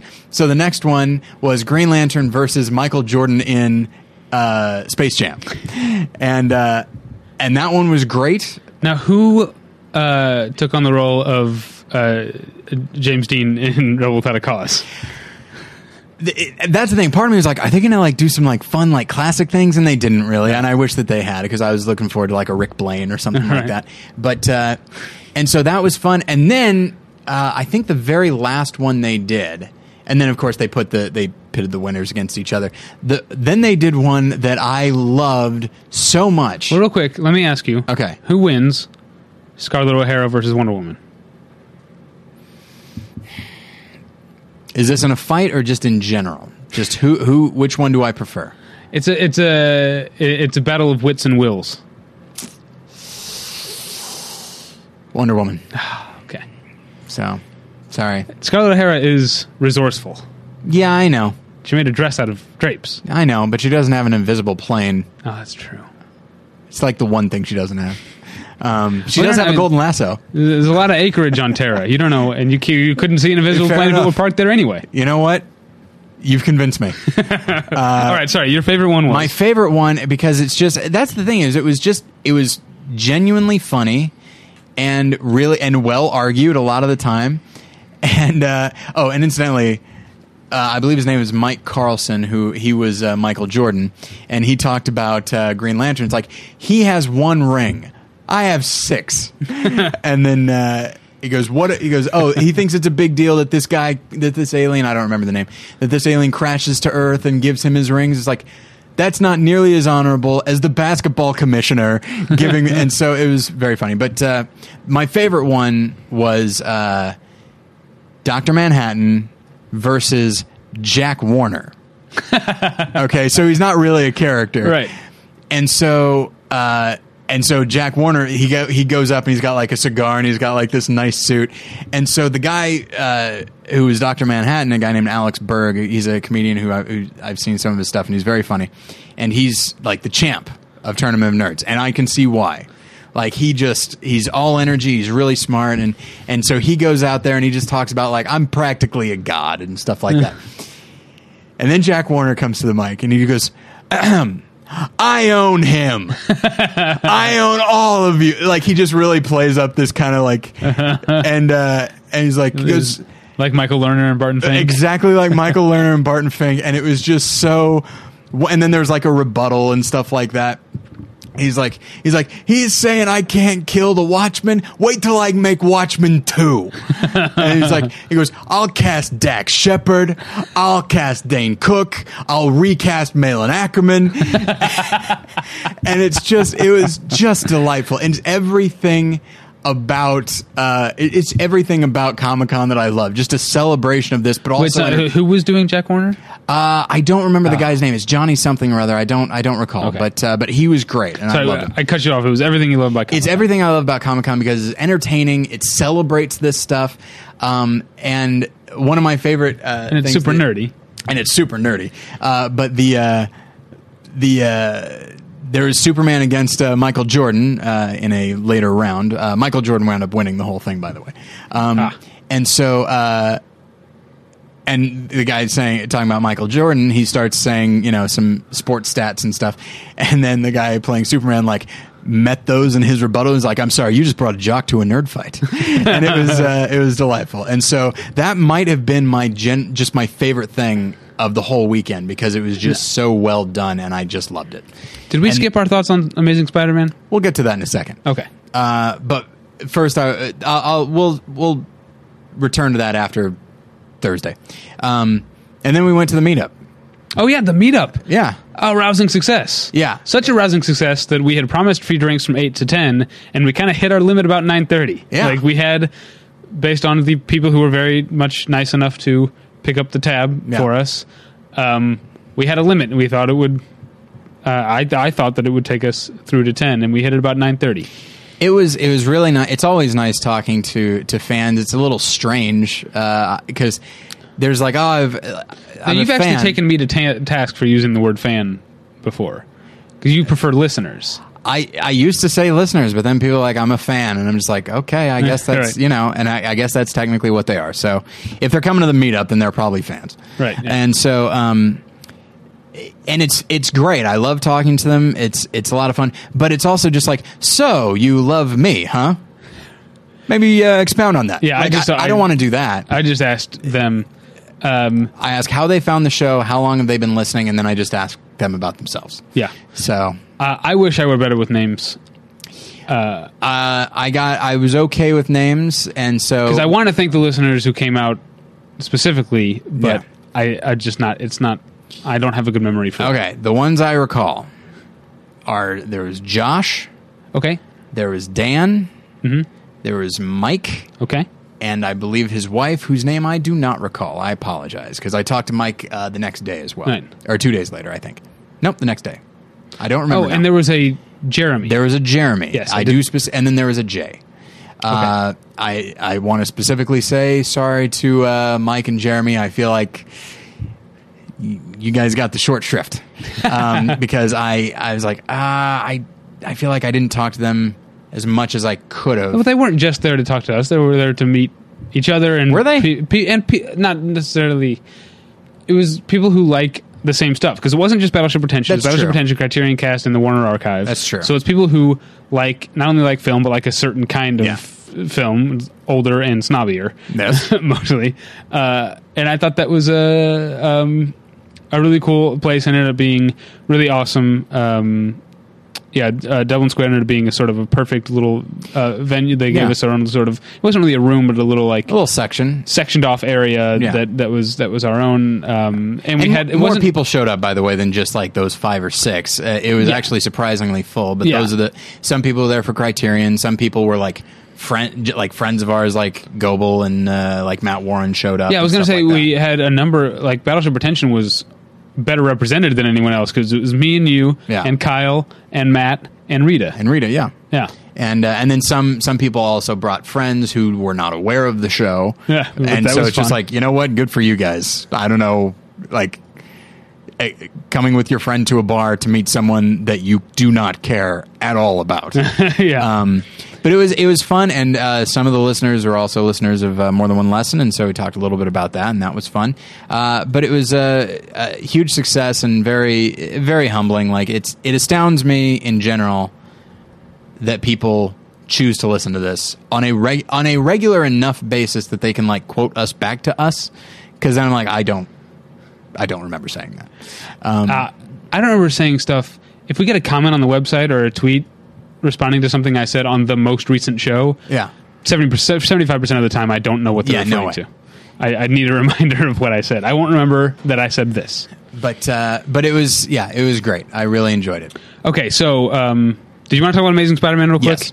Okay. Uh, well, I, I'll say I liked it more than I expected to. I did. I saw it before Comic Con. You saw it while in San Diego. Yes. Um, I liked it more than I expected to, but I wouldn't say I liked it overall. I would put it, uh, to me, on par with Sam Raimi's first film. But keep in mind, I never quite loved that one No. either. I, I would say it's on par with that. Nowhere near Spider-Man Two, which is which remains one of my favorite superhero movies of Yeah. all time. Certainly top five superhero movies for me. Um, go ahead. Yeah, it's I, I probably go uh, C plus B minus B minus when I'm feeling generous. Which incidentally, the more I think about the movie, the less generous I feel. Um, it's uh, I, I thought Andrew Garfield was solid. I really liked his performance. I thought he was very in the moment. He was more that. more so than I was than I've come to expect from superhero movies. Do you know? Is he a method guy? Because I kind of got the impression. I got the be. impression that he. I, I this is going to sound a little weird. I get a James Dean vibe from him. I can see it. uh, from time to time, and like especially in that, like there was some like rebel without a cause type acting, and I don't necessarily mean melodramatic, but just like No, but they, He's but- there. But you're also putting uh, putting uh, your finger on what I think is one of the biggest problems. Probably the biggest problem with the Peter Parker character Mm-hmm. is that where Andrew Garfield falls short for me is in the humor. Hmm. I think he's very good at being the sort of um, uh, arrogant and self righteous and kind of bratty teenager, and I like that the movie steered into that so much. Yes. You know that he, you really see how he is difficult on Uncle Ben and Aunt May. It, it's it's it's not easy for them to be raising him. He's uh, he's trouble in the way that a lot of teenagers, he's- in, in a way I certainly recognized from my own teenagedom. yes, Um, you know, just petulant and so overly uh, confident in uh, not in the way that like a jock is confident so not socially confident Yeah. but so sure of themselves to the point of arrogance Yeah. and i mean to me the the maybe the biggest arc of, for peter parker in, in amazing spider-man is um, him coming to understand the ways in which his actions have consequences for people, people other than himself. Yes. I think that's a the big thing he has to learn. Um, so I did like that, but when it comes to him quipping, which is a staple of of Spider-Man, I just don't think he uh, he sold it. I'm not sure it was even on the page that much, but Tobey Maguire sold that I think a little little bit better. Well, and there was I, I don't even remember a lot of like literal quips in the uh, Sam Raimi series. This one they really did try to have it, uh, and I think it worked as well as it was going to work. But he, he, like maybe it's just it, it hit a pet peeve with me when the this isn't really a spoiler. Um, one of the like petty criminals he stops like asks him, "Are you a cop?" And he says, "Seriously, you think I'm a cop?" And I hate seriously as a punchline. It is things like seriously and really Yeah, are are played out. trying to think what like what an, an alternative would be like, but oh well, yeah. Uh, I don't know to be maybe be sarcastic and say yes. Yes, Yes, I'm an I- officer. yeah, I- yes. We're going. We're going in a new direction. yeah, exactly. Right there, that was funny to me than just seriously. Yeah. because I that it, it's old. Um, but uh, you know, I keep like compare when I'm talking about it, comparing it to Sam Raimi's first film. But I actually didn't find myself, to the film's credit, didn't find myself in the moment thinking about 2002 Spider-Man. Yeah, no. Only afterwards did I It- think yeah. about it. Uh, the only time I thought about it in the moment was that I think, and this isn't a reflection saying one actor's better than the other, but I liked Uncle Ben in this movie more. Simply because there's Well, more of him. Yeah, you, you're given a lot more time with them, and also, quite frankly, as much as I liked, I thought Cliff Robertson did a good job. We we also have, when I say we, I mean you and me specifically because of West Wing, but also culture in general. We have a more of an association with Martin Sheen than Cliff Robertson. Yeah, he, Martin Sheen, probably because of uh, his years as Jed Bartlet, is the kind of the guy who, if he said to me that he wasn't angry in me, he was just disappointed, I would feel awful. Oh, yeah. I do not want to let down Martin Sheen. Yeah, it's just like, can you be angry with me? Right, I'd much rather prefer that. Yeah. Uh, but uh, but yeah, and so the thing that got me more than anything else um, is like uh, it needs like three more scenes, and those scenes need to be filled with transition of Curt Connors into the Lizard Right. because he goes from being a pretty decent if you know there are there are there are hints that he might be corruptible that he's got Yeah. some sort of um but no more corruptible than anybody else. but but because of his missing arm he's got this sort of uh, inferiority Yeah. complex that you see hints of uh, and I, so I liked the way they were setting him up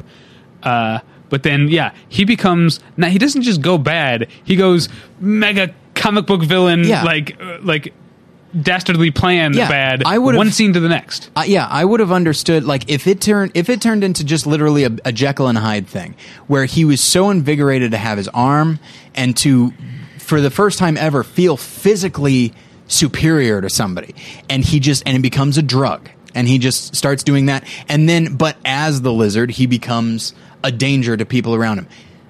That's a perfectly fine thing. But he goes to straight up mad scientist who's going to like put a gas, you know, spray a gas all over the city Well, and just like, oh, sorry. Who gives a shit? I mean, I, you know what? Here's the thing. I'm I- sorry. I'm sorry about the spoiler aspect of that, but at the same time, like, I actually want. I, I was thinking of writing a BP thing. Like, all these, even the good ones, even the good uh, superhero movies, it's just like the the dastardly scheme. It's all basically the same. Right, yeah, Batman not- Begins, gas in the city. Yeah.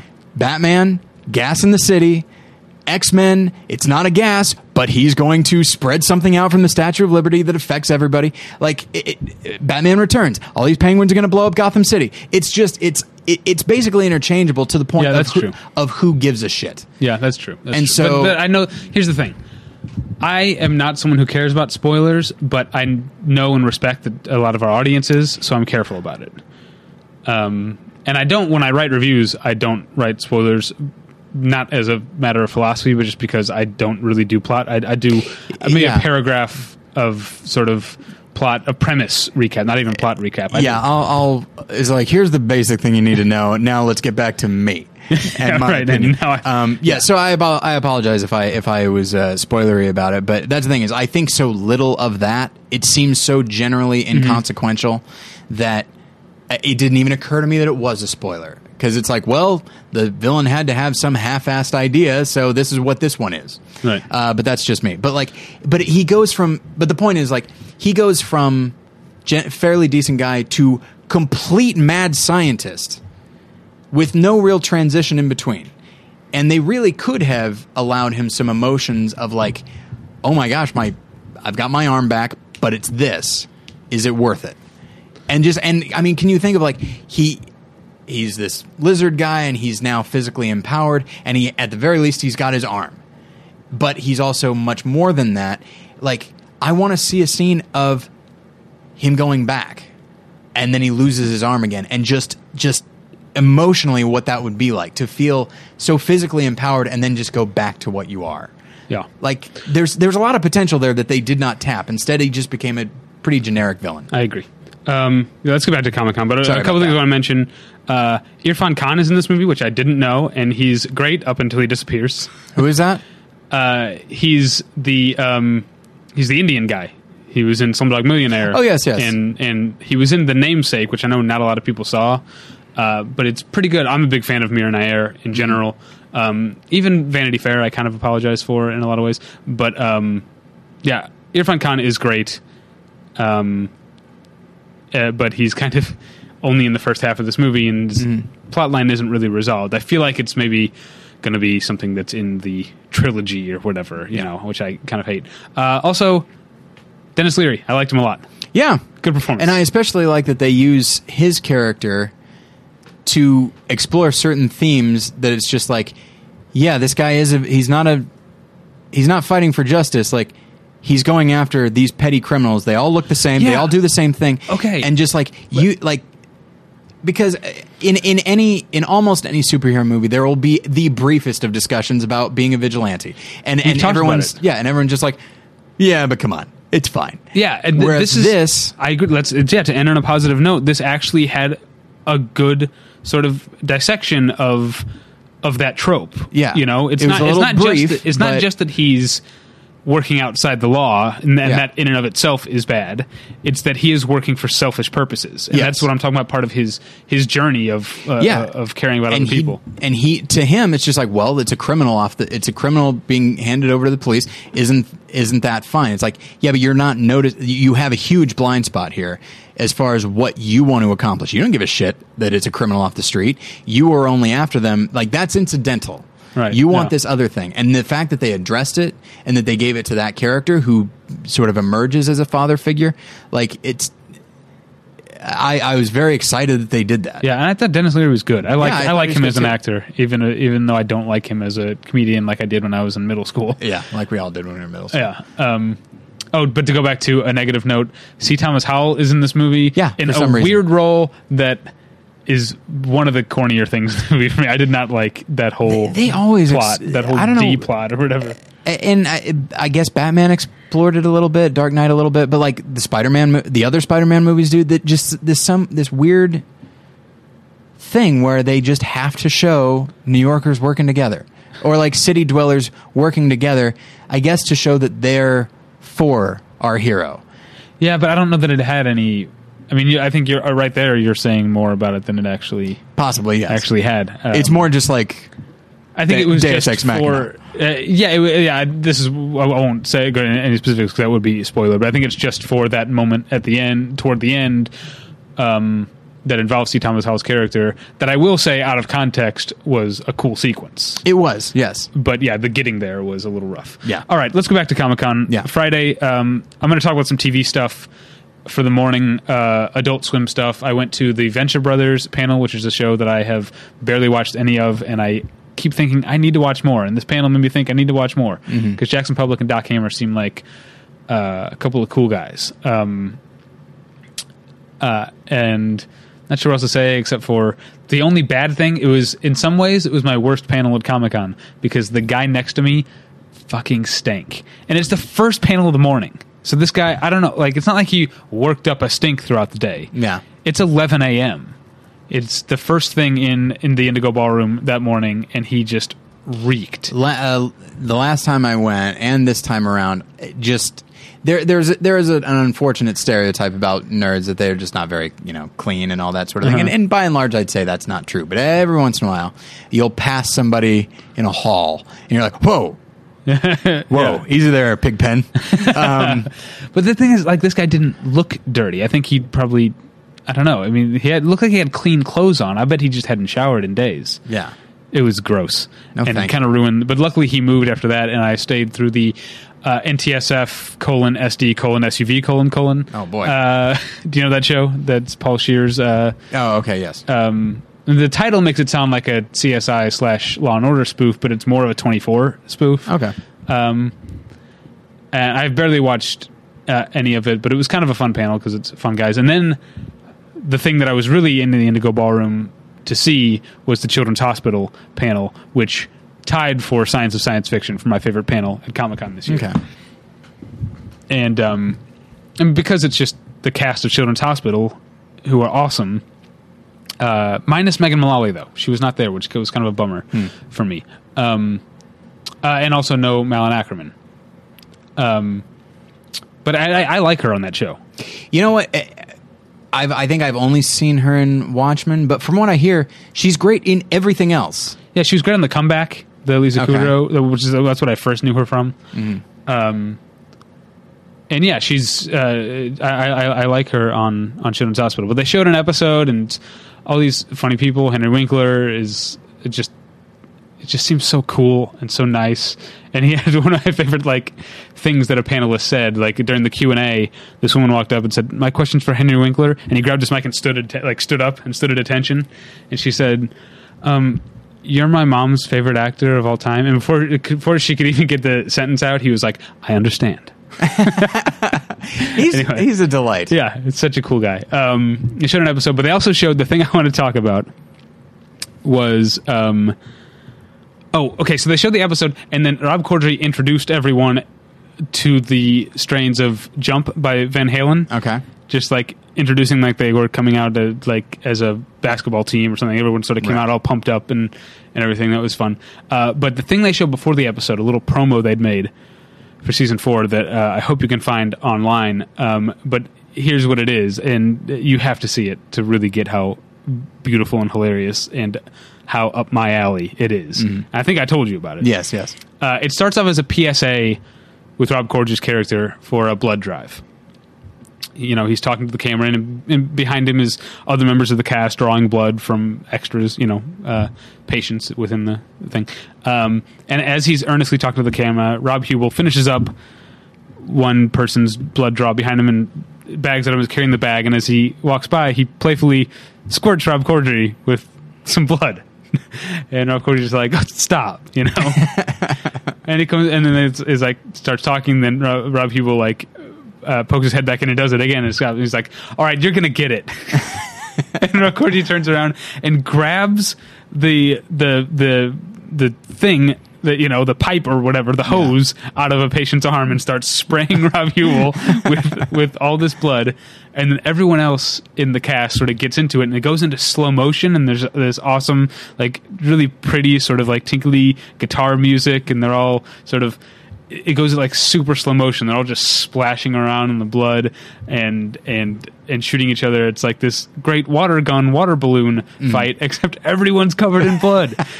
and it was, uh, it was the most amazing thing, and so up my alley. Because the thing is, it's not just that it was really gruesome. It's that it was filmed and edited so beautifully. Like there are all these super slow mo shots of just the like globules of blood going through the air. That's awesome. It, it's it's so great. I I, I don't know if it's available the- online It's yet. It's not unlike the comedy video from several years ago of Jimmy Pardo and Todd Glass having a gasoline fight. right, which was I know people think that that was ripped off from Zoolander, Oh, but it's actually kind of the other way around. It's a bit of a point of contention actually. Oh, okay. With those guys, as I understand. interesting.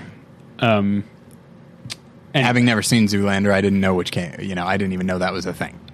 Yeah, well, I, it's it's a it's a tricky thing because Zoolander came out first, but that had been in that Todd Glass thing. Oh, yeah, that's right. Yes, it's Todd's coma. I Todd's coma yeah. since before Zoolander. All right.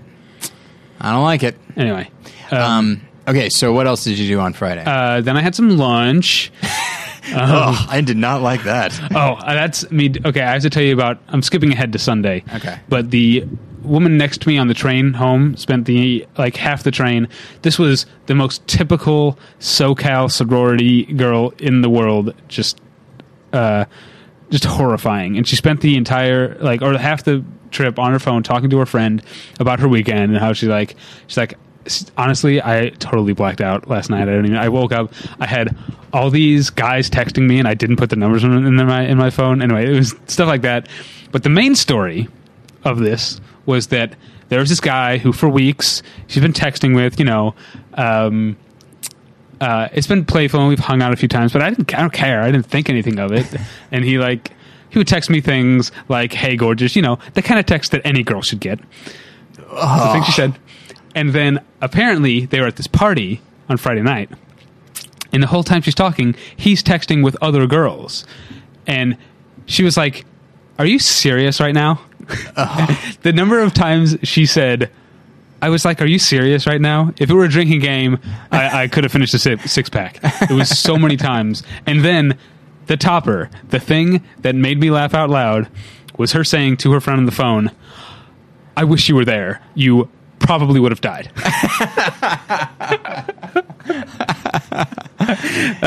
See, here's the thing that gets me is, you know, there's some some. Her story is, does not check out because, in her opinion, every girl should get a text like that. Like, Right. "Hey, gorgeous." He's doing his part. yeah, this is the guy. He's trying to make sure that every girl gets Right. a text like that. I mean, by her own admission, she didn't even care. She- yeah, I know. Have you David, watched? we have to do a whole episode like that. well, have you watched that Californian sketch, the SNL? Calif- There's two of them, I guess. No, I don't think so. It's just them doing really exaggerated versions of the California accent. Yeah. And it's like Fred Armisen saying things like, What are you doing here? and it really cracks me up, I have to admit. But ever since I watched it, obviously, like I said, it's really exaggerated, but, exaggerated, but ever since I watched those, I noticed that accent so Mm-hmm. much more. Um, anyway, uh, that girl was awful, but also hilarious. Uh, Tyler, I wish you had been there. You probably would have died There's no question about it. anyway, so yeah, after I had some lunch on Friday, this is the yeah the only real big movie like Comic Con movie thing would be Friday afternoon where I got I, I didn't get in in there in time to see any footage from Resident Evil Retribution, but um, you guys don't care anyway. Uh, that's it. That's about right. Here's the only thing I had to say about Resident Evil, the Resident Evil series. Okay, yeah. then the first one's just called Resident Evil. Yes, it is. But with the preceding three, this one is the fifth one. Re- Retribution is the fifth Resident Evil movie. Oh man. But with the the three in between, they're sort of subtitles because they're not they're not called two, three, and four. Right. They have little subtitles. They were telling kind of a narrative with just the subtitles alone. The second one was Resident Evil Apocalypse. Mm-hmm. The third one was Res- Resident Evil Extinction. Okay. The fourth one was Resident Evil Afterlife. Okay. So you're clearly telling a Yeah, story. yeah, here. absolutely. Now, Resident Evil Retribution, that doesn't fit. Why not Resurrection? Especially since the biggest, like, sort of talking point press thing about this movie is that they're bringing back characters who have died in the previous films. Michelle Rodriguez, who y- you saw the first film, right? Yes. She di- she was dead at the end of the first film. She sure Spoiler for Resident Evil. She was dead. She's in this new one. I don't know how they're explaining it. I also don't care because I'm not going to watch. Hmm. I mean, they clearly they, it should have been resurrection, right? yes, that's what I'm saying, and and because just- that that obviously. But you know what? Here's the th- maybe maybe they decided to leave out a step. And it's like, well, look, it goes without saying they're going to be resurrected, but guess what? Retribution. But the thing is, the They're back. resurrection is taking place in this one. You've got dead characters coming back. So this one has to be resurrection. Then number six has to be retribution. I, I guess I don't know. What comes after resurrection? I don't know. Yeah, I wish I could Oh. come up with something. ascension. That's- oh man. Yeah, I guess now we're yeah Yeah. yeah, I, I just yeah. it- the whole thing is a Christian allegory. yeah. It Didn't should you be, know that? should be resurrection and then ascension. Um, Salvation could be in there somewhere. and then the final one, the seventh film, uh, would be uh, yeah, salvation or Judgment Day or something like that. I guess T two is already Judgment Day. and salvation. that's right. Forgot about that. All right, so that's all about Resident Evil. The stuff I actually want to talk about is Len Wiseman's Total Recall remake, um, which was the most. I, I Did you see that Friday or Saturday? I thought that was That was Friday. Oh, okay. I didn't get into Hall H at all on Saturday. Okay. Spoiler alert for my Saturday recap. um, uh, you know, I try to be positive about Comic Con generally. I try to keep it posy. when we're talking about SDCC.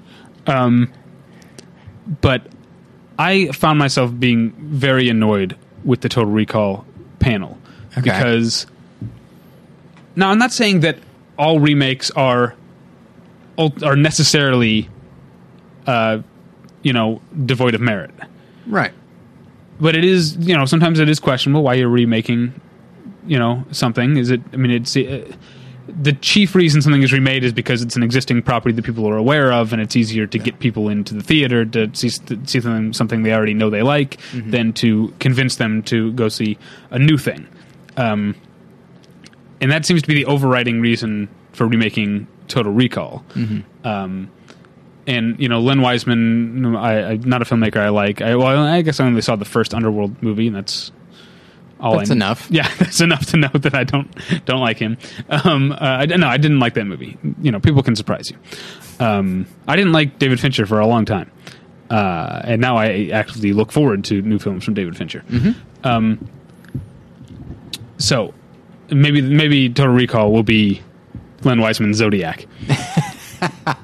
but uh, that kind of I mean I was being glib there, but that kind of line of questioning from the Q and A's. Obviously, the moderator has to do his part, but the Q and A people just like what drew you to this role, blah blah blah, and like you know what did you. Uh, what sort of story are you telling? Is that what is this about? Is it about? And, Well, and and it's like, it's like it's like this is not the kind of thought that went into a movie like this, and and it would be obviously completely impolitic of the cast and, and director up there on the stage to be honest about um, oh we did this because they gave us a lot of money to do it and it'll probably make a lot of money you know Well, i mean and, or they could say it's like this. I'm a big fan of the original, and this sounded like fun. yeah oh, yeah okay That's that a at least- perfectly reasonable but, thing but to like say. asking them to pontificate on the artistry of their choices and and what was artistically creatively fulfilling to them about this character is a waste of all our time Now, okay, I'm going to play de- devil's advocate Okie here dokie. for a moment because I always complain about Comic Con being just so much about selling and just Mm-hmm. and all that sort of thing. A question like that, now, admittedly, for the Len Wiseman Total Recall, yes, it seems silly. So I'll, I'm, I'm with you on that. But it's not a terrible instinct to try to ask a more substantial question, even if it's in a Hall. H, even if it's in a a movie that who you know whatever. Uh, and he, it, by Len Wiseman, like it's a perfectly reasonable question. Um, and just because it's that it's that kind of movie, that doesn't mean you stop asking those questions. But it also, I don't know. I'm not sure how I feel about it because I wasn't there. But uh, part of me might feel like you're asking, like you can ask that question along with the other ones. You know, like Yeah, no, you- I think you're right in spirit. In execution, it was s- still annoying, and I don't blame the peop the the people asking the questions. It was just annoying because I have no interest in this movie whatsoever. But speaking of substantial questions, I wasn't there for the Glee panel on uh, uh, on on Saturday. Um, uh, in in the Indigo Ballroom, but uh, I previously mentioned uh, getting to meet and talk with Dave Gonzalez, Dave with a seven from the Operation P- Kino podcast, and he was telling me about one of the questions for Glee was about basically about the idea that like, um, like Glee prides itself on being so diverse, but really just has a bunch of characters of different like ethnicities, but doesn't actually explore them. And someone asked, "Are you going to do anything with your Jewish characters other than make it a joke that they're Jewish?" No. And someone actually asked asked them that. That's awesome. that's great. Bravo for that person. Uh, How? What? Do you know what the response was? Um, I don't know. Um, I'm sure Dave uh, talks about it on, on his podcast and his write ups. Yeah, but that's uh, that to me. Like that's a real dialogue. Yeah, and that's You know. and that's yeah, As you know, I hate Q and A's, and that's the thing. but when know, somebody says something ballsy, it's very exciting. and and I, I, I know it's a minor distinction to a lot of people, but the people who are vetting, screening the questions, um, are not representatives of the studio. They're representatives of Comic Con. So that's why you can get away with questions like that. Okay. and that is the it's. I know it's a thin line. That people, people who have this complaint about the marketing thing, but it is still. I still keep coming back to this idea that Comic Con is a is a nonprofit that has a good. Um, uh, uh, it's it's a it's a good mission. I think that I think it's a it's I agree with everything you just said, but I also think like it's it's an inherently flawed model because it being a nonprofit means that if a studio do, do studios like give them money for this thing like for a Um, panel I don't know. I doubt it. I don't know I mean it it also it, it I, yeah, I, I, I shouldn't even say I doubt it because I don't know. Okay. but my guess would be no. Okay. I guess it just when when you're not like making any money, can you? I'm sure it makes some money, but when it's not a, when it's nonprofit, like, can you be discerning then? Can you be exclusive? Can you be? Can you say like, you know what? I, I don't want to have a Judge Dredd thing. No, but I don't think they should do that necessarily either. I don't know. It's it's a weird, like for example, like wh- why the hell do they have a Glee panel? To Well- a certain extent, why do they have a Dexter panel? Well, uh, um, both those things are very well attended, so I guess that's why. Right, and so like Uh, yeah, I don't think it, I, I, I, I understand a lot of uh, the complaints, and I have my own complaints about some of my experiences at Comic Con. I talk about the long lines. I talk about these bullshit answers from the makers of the Total Recall remake. But I'm also always very careful to make it clear that I have pretty much no beef with Comic Con itself, with Right. with the people who put on the convention and who are nice enough to let me come for free every year. Um, I, I I don't really have any problems with with them. So I, it's a, and it's a thin line, but I think it's worth Yeah. worth mentioning. All right, um, Does Comic Con assign the moderator? I don't think so. I think That's what it needs to be. maybe Problem solved. It's like, all right, you can come and promote your movie. yeah, We'll ask the questions around here. maybe I don't know. They got enough to worry about though. Yeah. Um. All right. I'll send him a letter. Okay. Uh, after that was the thing, movie wise, that I am leaving the con most excited about. Okay. Uh, I mentioned Brothers Bloom a while back, way Yeah. back at the beginning. Of this is a long episode. Um, we thought this would be short.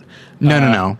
We said, let's try to keep this short. Right. Yeah. There's a, a huge difference. Uh, director Rian Johnson came with his new film, and that with with some you know some footage from his new film, Looper, mm-hmm.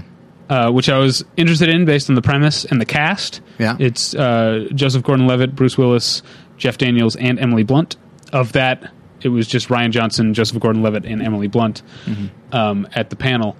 Um, but it was it, I I hesitate. You know, I have to use some caution because you know last year I saw the panel for Haywire, Steven Soderbergh film, yeah. and they showed a completed fight scene, uncut. What what they what Looper showed was essentially a very long extended Red Band trailer. Okay. Uh, you know, so it was more footage than you get in a trailer, but I feel like I can't really get a sense of whether a film's good or not unless I'm seeing uh, a whole scene. Really, with you know, with Haywire the year before that with Super, I saw whole scenes, and that definitely that definitely gives me more of an opinion of how a movie is going to. Although you never saw Super, did you? I never did get around. I think you'll like it. I'm sure I would. Yeah, I like James Gunn a lot.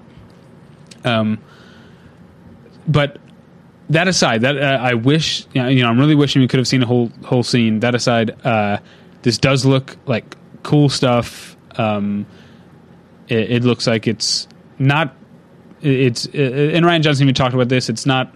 It's not really a time travel movie. It has time travel as its sort of setup. Mm-hmm. The premise of the movie, for those who don't know, do you know?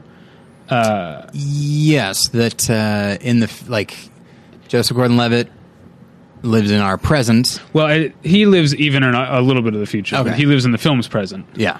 Uh, and then 30 years beyond that, time travel has been invented, but it's not really used. It's heavily controlled, like in Yeah. Timecop. Mm-hmm. But apparently, the mafia has some access to some time travel thing, and when they want to get rid of a body, because I guess body identification is so advanced 30 years in the future that it's hard to dispose of anyone, they send them back in time. Joseph Gordon-Levitt kills them and incinerates the body Yeah. you know, 30 years before. Um, and then one day he sent someone to kill that turns out to be him in 30 years. Yeah. Played by Bruce Willis. And that's the story. Um, although it's more interesting, I mean, that, my guess based on that would be that, oh, they must team up. But no, he's still kind of trying to kill him. And I that, think that is, that's what's exciting about it yeah. is that like that he's committed to this thing yeah. Yeah. and just and, and the time travel aspect makes it really interesting because it's just like I'll kill the older me if it means I'm going to live well for the next uh, Yeah. Yeah. I, years. I, I know how I'm going to die, Right, yeah. You know, and uh, and hey, maybe then I'll uh, I'll try to change things. right. You know, Um, anyway, so yeah, it look it looks super cool. Um, I love Emily Blunt in everything, and she said, I know people tend to, uh, um, be hyperbolic at at Comic Con, and we'll get to that with Jodie Foster in a second. Okay. Uh, but Emily Blunt said that Looper is um, the best thing she's ever been involved in. Um, which I mean, I guess if you know, if you look at a lot of her filmography, even in films where she's great, I mean, obviously, I think there's a pretty good chance Looper is going to be better than the Adjustment Bureau, even though she's great in it. she is quite good. Yes. I, I always say about that film, like, I want to see just the romantic comedy with Matt Damon and Emily Blunt. All the like spiritual, mystical sci-fi shit is what dragged that movie down. When it was just them on screen together, they had fantastic chemistry, and I would I would just watch that movie. I just wish that they had like. Yes, it seems like two separate movies. Mm-hmm. Both of them are interesting, but somehow you put them together, and I've lost interest. Because Uh-huh. I like all the sci-fi stuff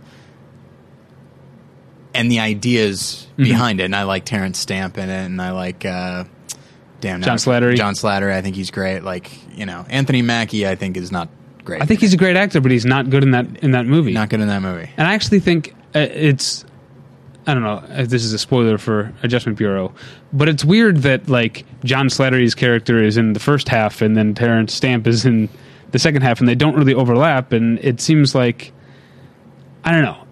Obviously, I'm not a professional screenwriter, but it seems to me maybe you do something you gel those two characters so you've got something consistent because it's weird to have a character disappear halfway through and another character be introduced halfway through when their purpose is so similar. Yeah.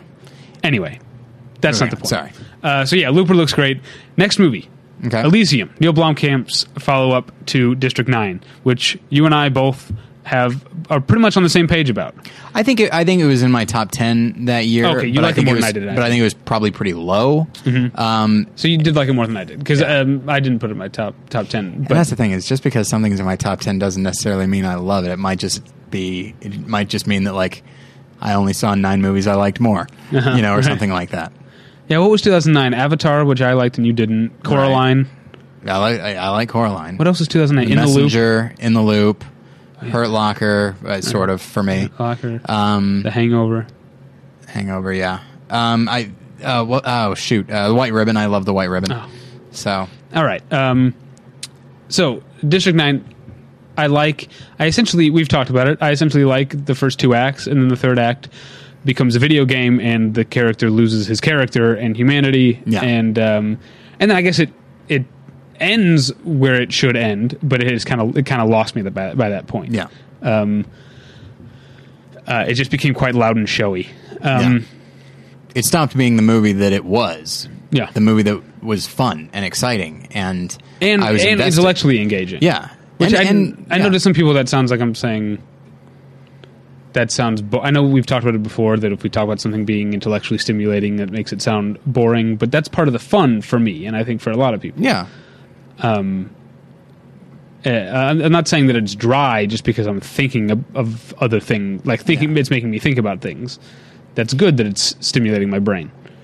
and just with this uh, and just with a character that we like and that we haven't really seen before and, and putting But I don't know, like like because he's well, not a good just- person. we sympathize with yeah, yeah. uh, but like it's i can i can really only compare it to like this is going to sound strange pirates of the caribbean Uh-huh. That movie is johnny depp and that the way the character's written but specifically how he's played that's why that movie's interesting that and uh, geoffrey rush and, and the story's kind of fun but whatever like if that character wasn't in it and you could remove it you could sort of remove him if that character wasn't in it Yeah, people forget Jack Sparrow is not the lead of, Pirates, He- of for the not- first Pirates yeah. of the Caribbean movie. And so like but that's he's the reason there are three more of them. I'm I'm convinced of that. And just like but they knew what to do with his character. And that's why and I feel like it's the same with District 9. It's a perfectly fine film, but the the stroke of genius is having this somewhat oblivious but still kind of lovable bureaucrat being our lead. He's not a military man. He's not a civil. He's not a straight civilian either. Yeah. like he is an instrument of oppression, but doesn't know that and doesn't think of it that way. And so, and then it's his about his awakening, and then he gets in this robot suit, and it turns into freaking you know uh, Yeah, Duke Nukem, Okay. or something like that. I was going to say I'm not nerdy. He's enough not to in a know- I'm robot, I get it. I'm not enough of a video game nerd to know the references you were. But it's like a, any first-person shooter. Like it, just, it but there there that. are like games and anime things where people are inside robot suits. yes, Duke They- Nukem is not one of them. So But, and, and we could have referenced one of them, but that is a blind spot for both of us. I think whatever those things are called. I get they're not they're not robot suits in Halo. They're like armor. Yeah, it's, I've played it's Halo. robot-y. yeah, but speaking of Halo, that's going to get me into Elysium. Okay, yes, all right. um, not only because Neil Blomkamp was supposed to make the Halo movie Mm-hmm. and that fell through, but also because Elysium, the titular thing, is a Halo type planet thing. okay. It's um, uh, it, it takes place in the year 20, 2152, and the I guess the one percenters, if you will, have all left Earth and they live on this um, perfectly controlled Halo type th- space station planet thing in the sky called Elysium, and everything is perfect for them all the time and beautiful, and uh, there's no sickness. They can cure cancer up there. They can do all everything's perfect for these rich people. Uh, the rest of the world lives on Earth, producing, I guess, the goods that um, the people on Elysium make and, and stuff like that. Um, so, re- uh, nuanced social commentary here. Oh, absolutely. Um, Certainly nothing that uh, hasn't been co- covered by, say, H.G. Wells or anything Right. like that. um, so uh, Matt Damon plays a an ex-con who is on parole and working in sort of a factory type thing, and he becomes, due to a workplace accident, Snafu. yeah, uh, he becomes horribly sick with radiation poisoning and has about five days to live. Oh, maybe I shouldn't have said snafu. And so he's going, and he so, but he knows up on Elysium they can cure what's wrong with him. okay. It's not easy for someone like Matt Damon to get up to Elysium, so he goes back to his criminal ways to pull sort of it's sort of a one last heist type of thing, invol- involving William Fichtner, by the way. Mm-hmm. Hey, all right. who was not at the panel, unfortunately. Um, He should be at every panel. yeah, he wasn't at uh, a, few, a couple years ago. I because I was there to see Super, ended up at the Drive Angry 3D panel. Mm-hmm. No William Fichtner. Man, this guy's Um, got to get on board. I, I just that guy's so awesome. Anyway, um, and so that's kind of the the the the premise. I mean, I, I'm kind of being, you know, glib here that yeah, I, I, I referred to it as nuanced social commentary. It's essentially the ex criminal pulls one last heist uh, thing that we've seen a, a gazillion times. Um, but there are a thing a lot of things about the look of it uh, that I like. It looks. Um, and they there was most of the things that they talked about in the panel were how unpleasant the shoo- shooting uh, situations were for the Earthbound stuff because they were shooting in like the world's largest garbage dump outside Mexico City Oh, that's neat. and that it was like uh, horribly like just particles in the air, like fecal matter. You know, like it was uh, really gross. And I'm glad that they were all dedicated to doing that because it looks awesome. Yeah. It, it, it really does look cool. Um, and the other thing I'm interested in um, is Sharlto Copley, the star of District Nine.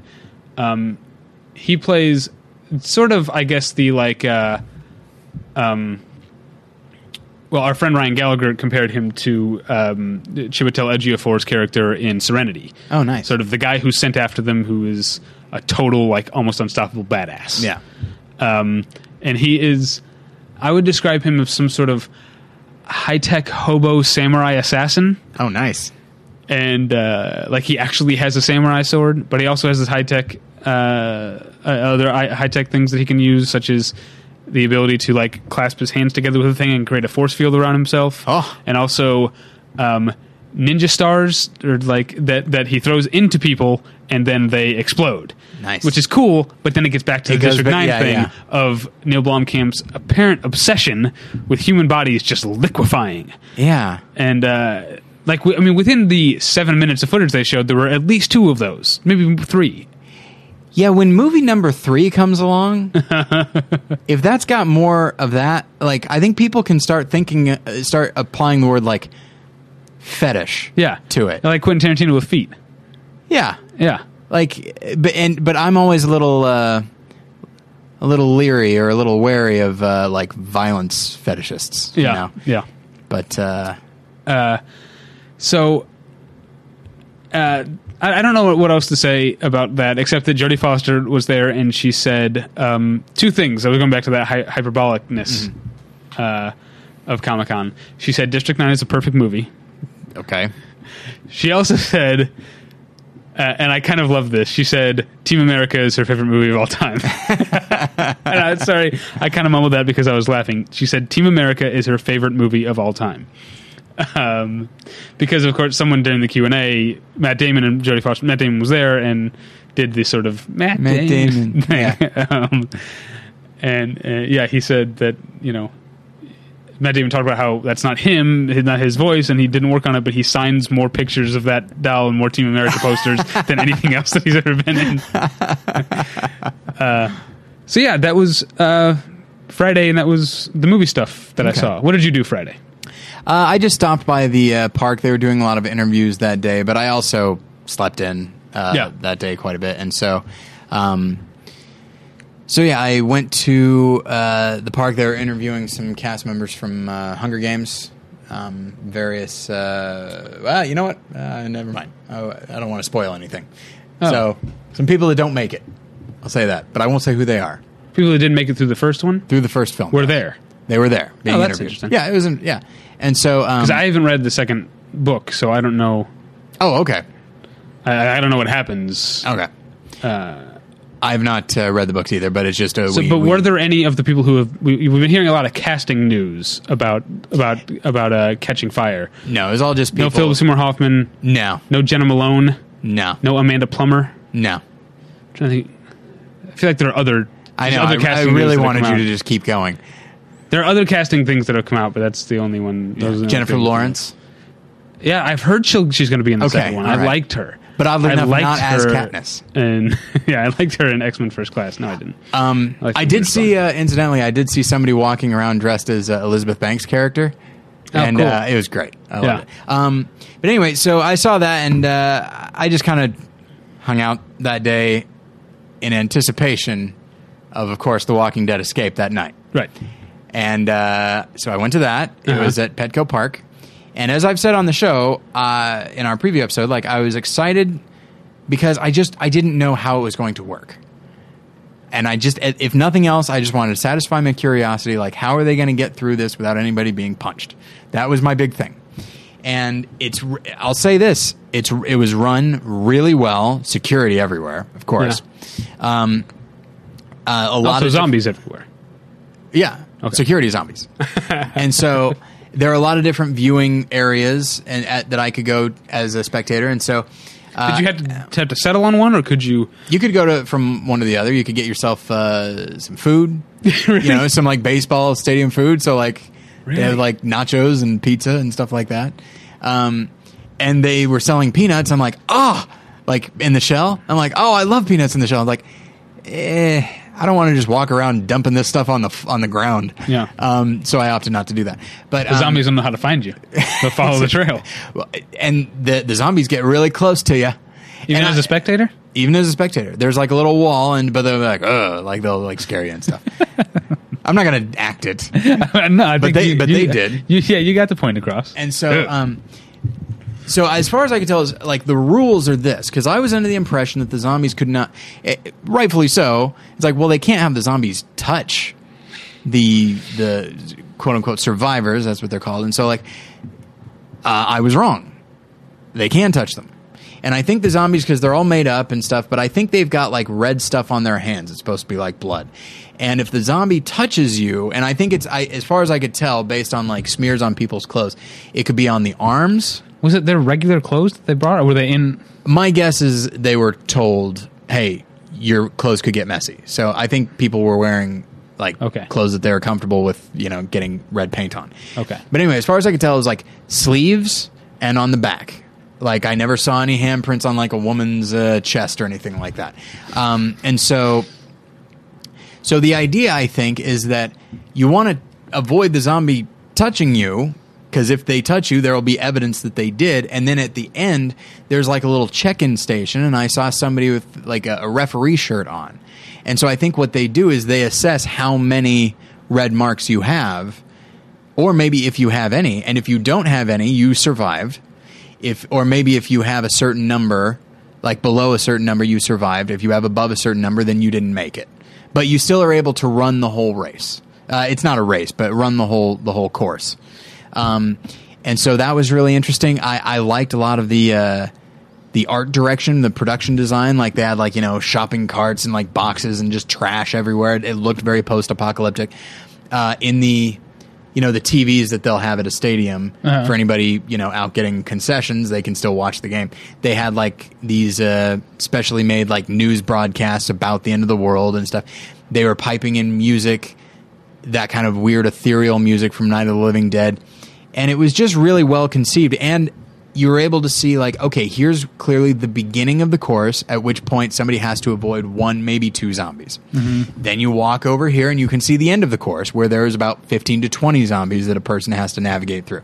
And it just, it was really neat and exciting. I, I unfortunately, uh, my slot was from seven to nine. I could go in and, and stay there th- that for that long. Uh, I wound up only going from like seven to like seven forty five, and then I joined you for dinner. Um, but uh, but I Like, wish that place that was awful. You liked their fries. their fries were delicious, but uh, uh, but that yes, place was awful. And so- Otherwise, I didn't have the fries. and so uh, yeah, if you'd had them, you'd be singing a different tune. Maybe. but uh, but yeah, and so I, I wish that I'd stayed around until after it was dark because I feel like that really because of course they would have you know they would have lit it, but uh, I feel like that would have really changed the dynamic. And there was in the people playing the zombies, they were committed. Like they didn't break character, they didn't smile. They were just even when there was nobody running up to them, they still knew people were watching them Uh huh. and they were just you know like they they committed it's like okay my zombie has like has a hurt leg or something. So like that one would drag his leg everywhere he would go. And it was just it was neat. It was a neat experience specifically because not unlike the tournament of nerds it's so specifically comic-con. Everything Uh-huh. about it cannot happen anywhere else. Although tangent i saw a news story about a guy who wants to reinvigorate the Detroit economy Uh-huh. by buying up a section of town that that is pretty much totally abandoned, and the structures are just crumbling. He wants to buy it, Amsterdam. ba- basically make Amsterdam, except instead of drugs, it's people acting like zombies, and and you can go and like and zombies is so it's so big now uh-huh. that you can go and like get chased by zombies in this post-apocalyptic looking thing, and like you would need people to like man the concessions, you need people to act like zombies, like not on you know unlike. Uh, And you need security to keep people you- from hitting those zombies with a shovel. Absolutely, absolutely.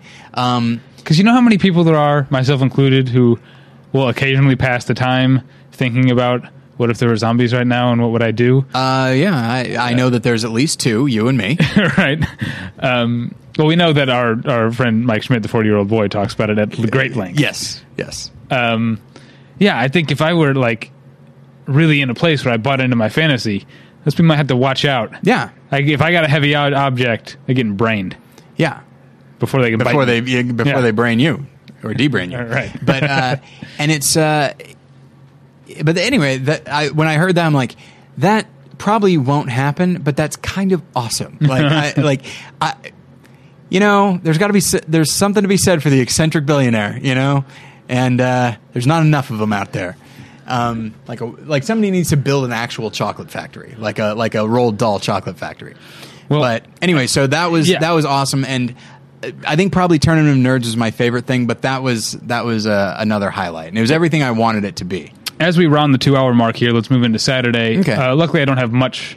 I don't really about. either. Um, but because I didn't get into Hall H at all, and I mean, I I learned Saturday was like crazy. I learned early enough in the day to not even try to get into Hall H. Yeah. Um, and then, like I would then I would text people again at like 1.30 being like, you know, did the, the line move at all? Should I should I even try? And it's like nope. So uh, Mm-hmm. yeah, didn't see any of that stuff. You can um, if you want coverage of Hall H, you can check. Mm, let me see anywhere else. yeah, um, uh, no, a lot of great people um, were were doing um, reports from Hall H. So um, I did go to a movie panel with some mega star wattage on it. It was uh, Martin Starr. So Okay. Speaking of stars, um, Alison Brie, uh, whom the internet loves. Uh, and I sound I, that makes me sound like I don't Yeah, love her. rightfully so. I don't watch I don't watch Community, but I love her on um, uh, Mad Men, and she was funny in the Five Year Engagement. So Hmm. that's yeah, I have no problem with Alison Brie at all. Um, I just don't watch Community, and then this is the more exciting one for me, Lizzy Caplan, oh yeah, yeah. who- whom I, whom I love. Speaking of, did you see all the like item forty seven things around the uh, Gaslamp?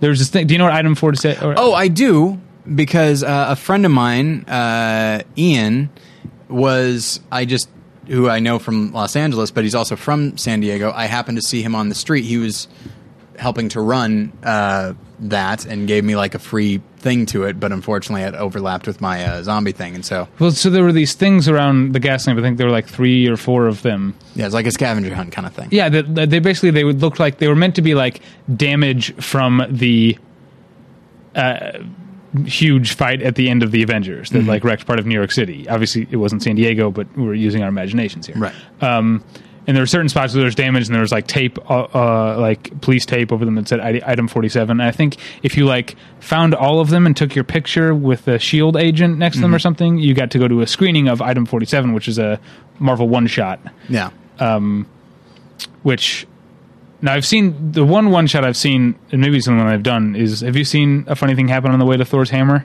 no, um, It takes place, I guess, in between Iron Man two and Thor when Agent Coulson is driving to New Mexico, where Thor's hammer is, Yeah. where they end up setting up. You've seen Thor, Yes. the big like shield set up there, and so it's just a short thing with uh, Agent Coulson, and it's really cool. That's and nice. we should watch it before I leave here tonight. It's really cool. Uh, and I guess there's this new one, item 47, where Lizzy Caplan and another actor playing her boyfriend played New York residents who find an alien weapon left behind after this brawl and start using it to rob banks and stuff. that sounds great. yeah, doesn't it? Anyway, so that's that's the item forty seven thing. But yeah, the Lizzy Caplan, Alison Brie, Martin Starr uh, thing that I saw, which also stars. Um, oh, I'm drawing a blank on his name. Ah, damn it. Uh, he's Harrison Ford. nope. He's uh, Brad Pitt. He's dating Christina Hendricks from Mad Men. He's in that opening scene in Super Troopers. Yeah. Uh, I do not remember his name, but I can picture him. yeah, Kind of a wide-eyed guy. Yeah. So it's it, it's pretty much those four, and it's kind of just a. It's based on a script by a guy who writes comic books, and I think he might have since writ a com- written a comic book. I've got the notes over there, but we're so near the end that I kind of feel Yeah. like. I can d- But it's called Save the Date, and it's coming out in it's coming out in November, or as I think it was Martin Starr who said, it comes out the same day as Twilight Part Four, Part Two. um, uh, and yeah, it looks like a sort of yeah it, indie dramedy New York City. I don't know if it was New York. I think it might have been Seattle or Portland or something. But uh, that kind of thing, Yeah, just that bullshit. right? No, but it, it seemed fine. It was a fun little panel with with with fun people. Um, and then after that, it was kind of just movie stuff. Oh, I did go to that Ben Edlund. I talked about it in our Oh, yeah, preview. yeah. I went to the Ben Edlund thing, which turned out to be crazy. For those that don't know, Ben Edlund uh, is the creator of The Tick. Yeah, and he also wrote on um, Angel and Firefly. Um, uh, and he writes for Supernatural, which is not a show I watch, but uh, I have watched and is it seems good. Um, but Ben Edlund, so it was supposed to be Ben Edlund, and then do you know who Ben Blacker is from the Thrilling Adventure Hour podcast? No. Ben Blacker was supposed Ben Blacker was supposed to be, I guess, the moderator, the person interviewing Ben Edlund, and there's going to be a Q and A or whatever. But then Shadoe Stevens was there Okay. and introduced the panel, and then kept asking Shadoe weird- Stevens from the 80s. Yes, Shadoe Stevens from the 80s was there. I kept asking weird questions of Ben Edlund. The final question being, Ben, is it true that all the questions I've asked you today were written by you beforehand? so that was funny. And then, out of nowhere, if you were paying attention to to uh, uh, Friday morning and the Venture Brothers thing, Jackson Publick and Doc Hammer showed up. Apparently, apparently they're old friends of Ben Edlund's, and Jackson Publick sat down and took questions. Doc Hammer sat at the far end of the table and played his bass guitar for the entirety of the of the panel, and assigned each of the different panelists a theme. So whenever someone was talking, he would switch and play a different theme. Like Peter and the Wolf. Uh, yeah, very much like Peter and the Wolf. Uh, so that ended up being a crazy and fun panel. One of those cool things that you get to see. See, I feel like I talk like I had a frustrating Comic Con, but like telling the stories now, I saw so much cool stuff. Yeah. Comic Con is great. Anyway, um, I was mostly frustrated by Sunday because I didn't get to do anything, including go see Fringe, the Fringe panel. No. Anyway, um, and after that, it was TV stuff. I saw the following pilot, which is um, the new thing from uh, Kevin Williamson, starring Kevin Bacon and James Purefoy and Maggie Grace, and I didn't like it. Oh, and also Natalie Zea from uh, Justified, and I didn't like it uh, very much. I saw the oh, I have to tell you another story. The person of interest panel. My Okay. favorite. I don't think I've told you this yet. My favorite question anyone asked. Okay. The first question of the Q and A. This guy gets up. He's probably fifty, very much nerdy. Okay. very nerdy, like really bad posture, sort of you know. And now you know from these Q and A's, the first thing out of the person's mouth is never the question. It's always so and so. I loved you and such and such. Yes. Some variation on that. This guy did that for everyone on the panel, but not only just that, he would expound upon every single thing. The guy was taking forever, and the crowd again, gen, again, generally a positive crowd at Comic Con, but starts grumbling, and eventually people just start shouting out, "Ask the question!" So he goes, "Oh, I'm sorry, sorry." Starts asking his question, and there's so much crazy setup to his question about the the history of the show, person of interest, and and all the different themes they've explored, and it's happening again where he's taking another like three minutes, and people start yelling again, and he's like, "Okay, sorry." So I guess my question is: Is your show about what is the nature of God? and I think the the feeling in the room was like, "Oh, come on, that's your question." The feeling in me was trying not to fall out of my chair because it was the funniest fucking thing I heard all weekend. And part of me is here's the thing is like I feel like people shouldn't roll their eyes at that question. What question could you possibly That's the that's the only question you could ask at the end of that. Like if it was just like Yeah.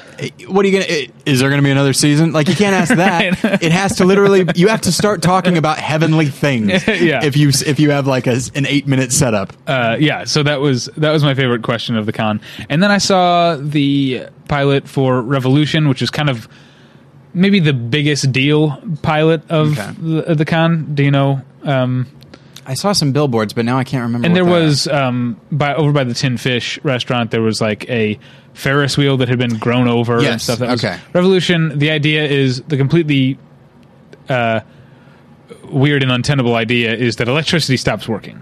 Okay. um, which, as our friend Rudie Obias could not stop pointing out to me over Twitter, like that doesn't make sense. Like the laws of physics in general would just have to stop. Like it's it's not like everything you have a blackout and you can't get electricity back. It's- you use. Right. Again, I'm kind of quoting or paraphrasing things. It's something that- you that- harness. it's not something. Yes, That, yes. yes, Okay. exactly. That this is these are the things that Rudie Obias was saying to me on Twitter. Um, but that's not really the point. So the world loses electricity um, and can't get it back, and the, and that's at the very beginning. Then it jumps 15 years, and people are living kind of like, I guess, like the old west, except for the living in their suburban houses, which everything's sort of grown over, and there's no cars or anything anymore. They're That's kind of neat. it, it was cool to look at, and it's clearly very expensive. Um, and Giancarlo Giancarlo Esposito is in it. Okay. Um, as sort of like the the government has crumbled too, and there's like these different sort of kingdoms, sort of or or whatever set up, and this is like the sort of northern Illinois area is where this takes takes place. And Giancarlo Esposito is sort of the military man who like runs security for this or runs the law for this kingdom or whatever, and he's a badass. And he was the best the best thing in in the show. And then they go to Chicago and it's again very expensive. They show them like they show like um uh uh State State Street um, completely overgrown, like you know the Chicago theater with vines all over the Chicago sign, and you know uh, all kinds of cool looking, expensive stuff. Yeah. Um, and it's kind of like it's like an old west like town where there's like a saloon, but it's amidst all these skyscrapers. It was, it was kind of cool. But um, Jon Favreau directed the pilot Oh, okay. um, and he introduced he yeah he was pulling double duty because he introduced the pilot and then apparently ran to Hall H to do the Iron Man three panel, which were they were pretty much at the same time. Uh, but he, yeah, he came out and he said, "Welcome to the Iron Man three panel," which I thought was funny. Um, showed the pilot, which again looked expensive. The fight choreography was awesome. More swords. I like swords, yeah, I know you do. but I don't think I'll stick with it. Most of the acting is pretty wooden. Um, and again, as Rudie Obias was very quick to point out, the premise is untenable. It it doesn't make sense. But I mean, It is kind of beyond the suspension of disbelief. is it really it, for you as well? if you think about it at all, it.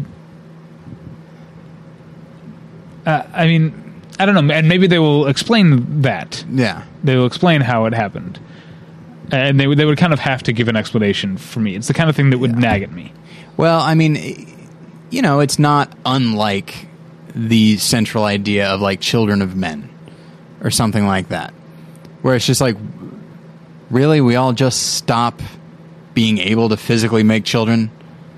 Like, do we we all just become sterile? Everyone around the world for no particular reason. Like, But like being sterile or being, you know, uh, barren, like uh, like like Holly Hunter in Raising Arizona, right? Yeah. Her insides are a rocky place where his seed can find no purchase.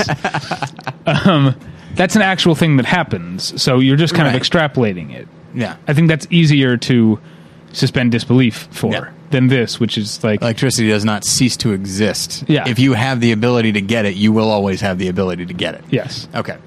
Um, And then um, that's it. That's the day. That's the con for me since I didn't do anything okay. on Sunday except walk around and- and buy stuff. All right. Here was uh, I, I did various uh, things, uh, you know, like dinner and mostly social things. Saturday, here's a little something I did. So, okay. A few things. First off, if you know Comic Con at all, you know people that there are people that hold up yellow signs. Okay, and outside Oh, yes. the convention center, these yellow signs have all kinds of Christian things on them. Uh, you know, some stuff it says like Jesus, Jesus is the way, the truth, and the life, or Jesus loves you. All right, here we go. And then on the flip side, it'll say something about God will punish your sin and, you know, fear God's wrath or something like that. Uh, now, none of it is something that I, strictly speaking, disagree with. Maybe the execution's not The great. methodology. The method is not the best. Yeah. And so, so I just, uh, I, I, just kept seeing them. And when I see like how people walk by and they make fun of them and all that. I don't necessarily feel bad for them because like, what do you expect them to do? You are n- And then you, people you are up- not getting anybody. If anything, you're probably driving them further away. Yeah, and and people not only make fun of them, but actually make their own signs that say something like "Hail Cthulhu" or Yeah. "Superman died for your sins." Yeah. Uh, Galactus is nigh. I liked that one a lot. Galactus I didn't see is- that one. Yeah, that was delightful. I saw one that said "Ride bikes, praise Satan." I don't know what the hell that means. I don't know what that meant, but I it made me laugh. Yeah.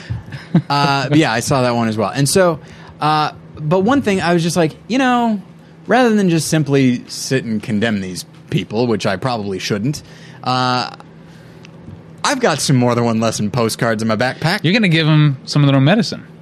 That's right. You're gonna walk up and proselytize, Uh, well, I guess so. What I- evangelize. yeah, I guess so. Sure. What I actually did is this.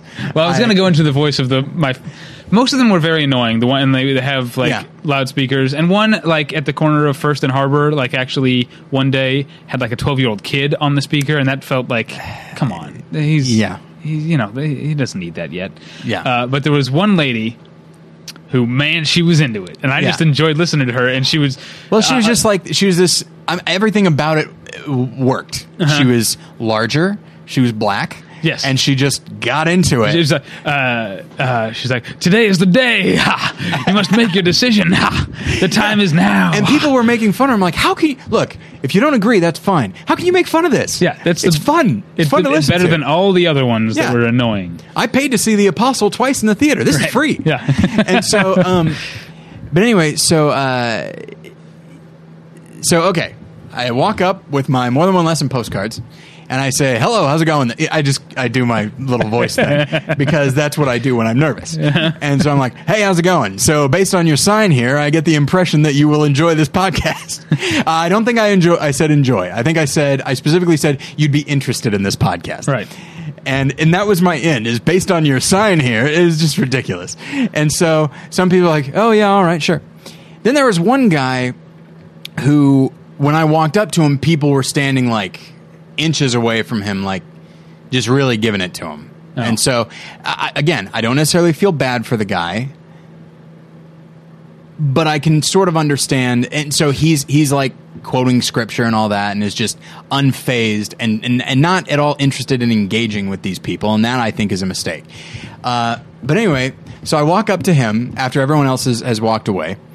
Uh, and I say, "Hey, how's it going?" Uh, based on your sign, you know, I start going in my thing, and he interrupts me to just like say more, uh, quote more scripture like loudly. It's almost like he's looking through me, Uh-huh. and which I found off-putting. Um, and then I was like, uh, "So there's this. I, I have this Christian podcast. It's about movies from a Christian side, and he just says more. He just keeps talking over me."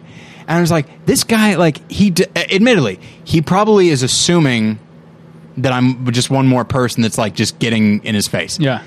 And so and so I try one more time. I'm like I'm like, well, it's it's a Christian pod like I really try to hit Christian. It is a Christian podcast that I host. And he does it again. And then I go, Man, I am not trying to trick you.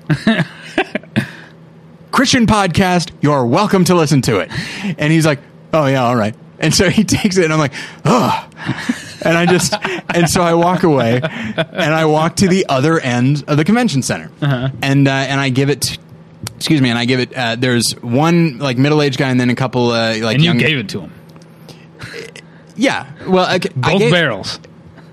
well I just gave him the card Oh, okay. but uh, but I walked up to him and I said I have this podcast and and he was very cordial very friendly he's like he goes you know we're not actually against this stuff like we we don't we're not against movies or comic books or anything and I was like I was outside of my head in that moment where it's just like are you shitting me you are not against this because here's the thing everyone thinks you're totally against this Including you. including me.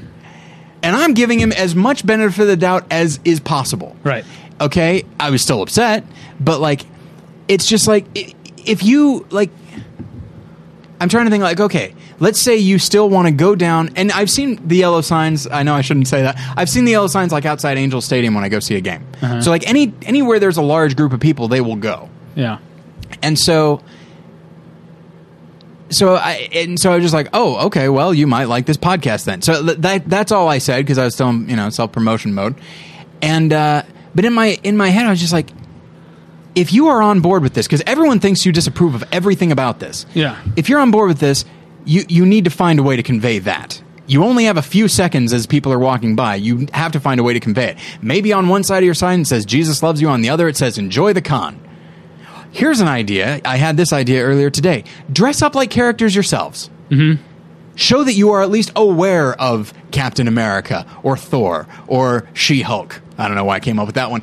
And so, like, show that you're aware of these people and that you're not opposed to anything artistically that these people are doing. And in fact, you have just as much enthusiasm for it as they do, but that you also are trying to get this message out. But it's just like it, it I was flabbergasted. I was completely taken aback.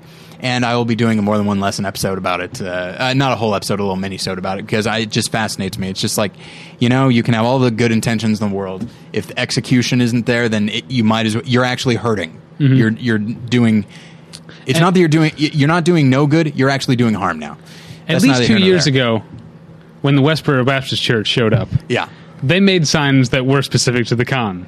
Said things like "There are no heroes," Yeah. that sort of thing.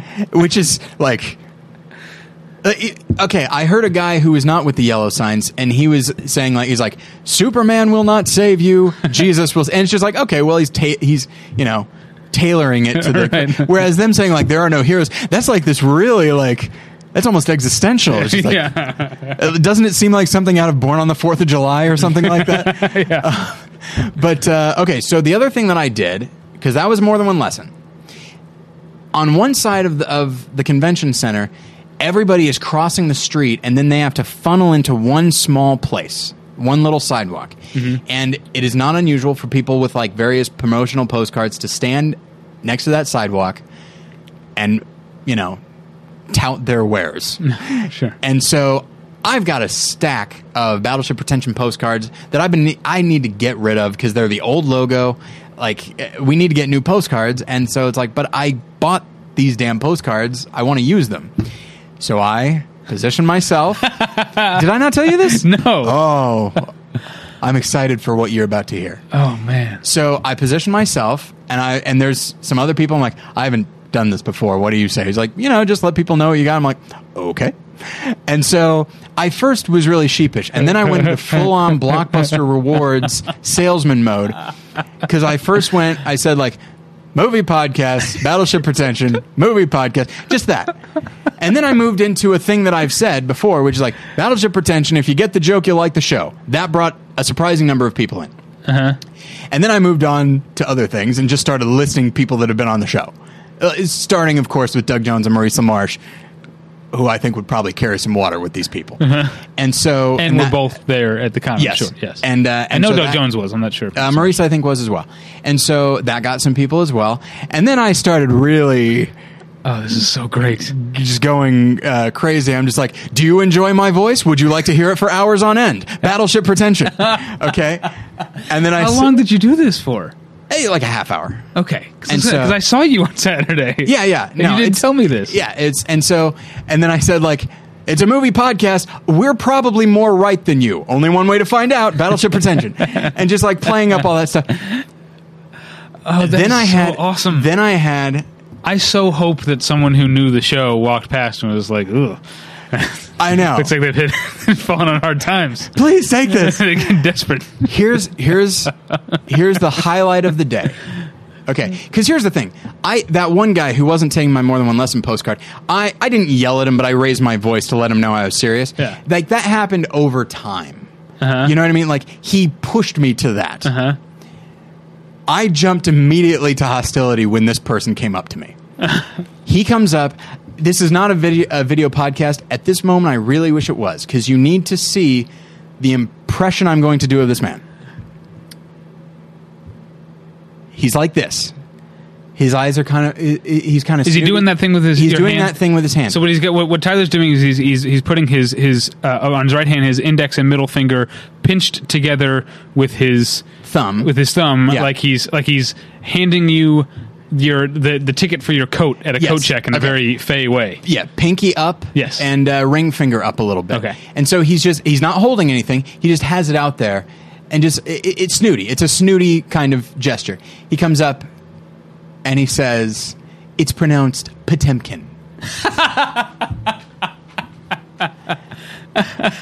and I go, I, I, I'm just like, yeah, that's the joke. Serious, and I'm sorry, I said seriously. That's okay. And he's like, he goes, oh, okay, and just walked away. And part of me's like, and I was like, you should take. I, I didn't say this, but in my head, I'm like, you should tell him to take one of these. I'm like, I don't want that asshole here. Are you literally so fucking dense that you think, okay, let's let's really map this out. Admittedly, he probably wasn't thinking, but like, let's really map this out. You think that we know enough about Battleship Potemkin to name our show after it, but we're a little fuzzy on the title. Like, you you think we are that far off? Like, it is it boggles the mind, Yeah. and it's just. Do you the- think he was joking? No. What if he's a listener and he was that would- joking? th- you know what? Then uh, email me, and I'll uh, I'll send you a button. We have buttons left over, and so like that would be great. But he didn't. You know what? That's some of the best acting I've ever seen because he came up so snide, and just was so like. I don't know, just such an asshole about it, and I was just like, "Yeah," and just I was I was it, I wasn't yelling, but I was very loud in that moment because it's just like it, this is vaguely embarrassing to be out here, and now you're calling me out on something that I'm. I don't need to be called out on. If you want to say, "Hey, you're a, a human joke being out here," I'd be like, "Okay, I'll, I'll give you that." But like, it's pronounced Potemkin. he was like, he was like, two, he was like just one step away from actually saying a word, saying a noise before Potemkin. It was eh, Potemkin. Okay, he was one step away from that, and it was just, and I, and I, oh man, I thought I had told you that story. no, you didn't tell me you gave these uh, cards out at all. I so hope that someone who knows us saw, uh, saw or heard you. First off, I was very pleased with my salesmanship. Oh, I got sure. rid of all those cards. okay. And then how many on the walk to meet us at the sushi place? How many did you None. see strewn across the sidewalk? None. sidewalk? And I was looking. I was looking. I saw none. Oh, that's great. You know what? And here's why. When I was selling Blockbuster Rewards, it stuck. All right? I'm a hell of a salesman. Do you, do you enjoy the sound of my voice? Would you like to hear it for hours on end? Brilliant. It's pretty good. Self-deprecating. It's It's the whole deal. Yeah. Yeah. I was I was somewhat. Don't get me wrong. I was ashamed of myself for a good portion, and then I became proud of myself. um, So that was my side, and then I and then I joined you for dinner. Awesome. Yeah, I said I didn't do anything on Sunday, but I kind of did. I kind of had a nervous breakdown. And if you follow me on Twitter, you might have uh, been a party to that, and I am sorry that happened. So, uh, but but I say that to say that I came away from this Comic Con kind of frustrated, and I think in retrospect it was mostly about my emotional state on Sunday. Um, and in doing this wrap up, I'm realizing that Comic Con is awesome, and I had an awesome time, and I can't wait to go again next year. You know what year. it sounds like? Sounds like you got to hang out with me more. Yeah, it sounds like it. You- We got to do. We Oh, got to. We got to double team these Oh, people. Exactly. Oh, that would be. I wish I could have surreptitiously filmed you doing that and put it on the website. Are you embarrassed that I did this? no, I, are you kidding me? I think it's the awesomest thing. Do I know, see but how much I'm laughing? Yeah, but I is it a mocking laugh? It sounds mocking. No, it is not mocking. Okay. I think it is so cool. One of us has to do it, and we all know who it's going to be. Yeah, I can't do that.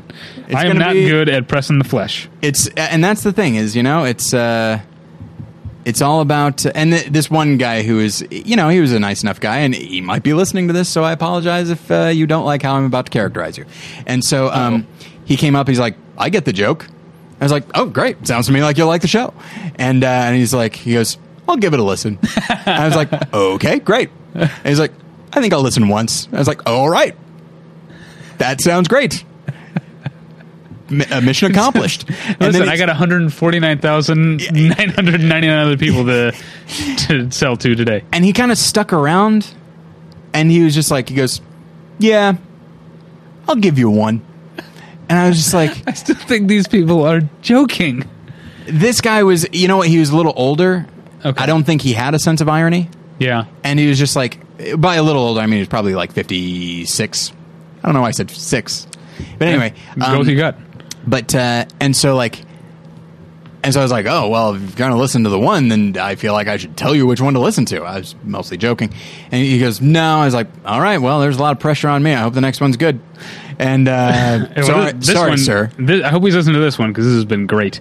Um, And then my Sunday, I wound up just I had uh, lunch with uh, one of our listeners, and so that was nice. Oh, cool. Um, yeah, I, you know, we're nerdy about movies and we talk about Comic Con as a nerd thing, but the best way to really get a sense of Comic Con is to show up early for the panel you want to be at and sit through the second half of whatever panel was before. Mm-hmm. And people are awesomely and I, I, again i don't want to sound like i'm mocking. I think it's so cool. People are mm-hmm. super into things that i never would have thought of. There was an entire panel before the save the date uh, uh thing that was about authors who write fantasy that fantasy books that take place in modern day urban settings. And the entire panel was about that and it was That's super cool. very specific. yeah.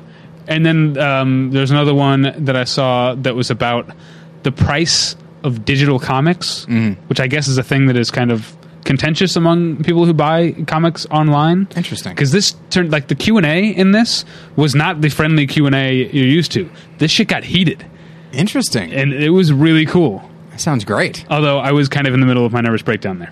Well, and that Um, would probably cause it. And you know what? I did want to. I did want to end on this because I stayed in San Diego a couple days later. Jen came down on the train and joined me. We went to the the zoo the next day. We went to a museum the day after that.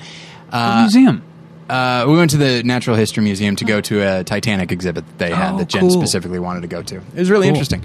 Um, but uh, so Sunday night, I took the trolley to the train station to pick up Jen, and then we took the trolley back to our hotel, and we had to go by the convention center. Right down Harbor Street. Right down- Harbor yeah. Drive. Harbor Boulevard. Whatever, I don't know, it was on, it on the train tracks. Harbor. and so Harbor um, something.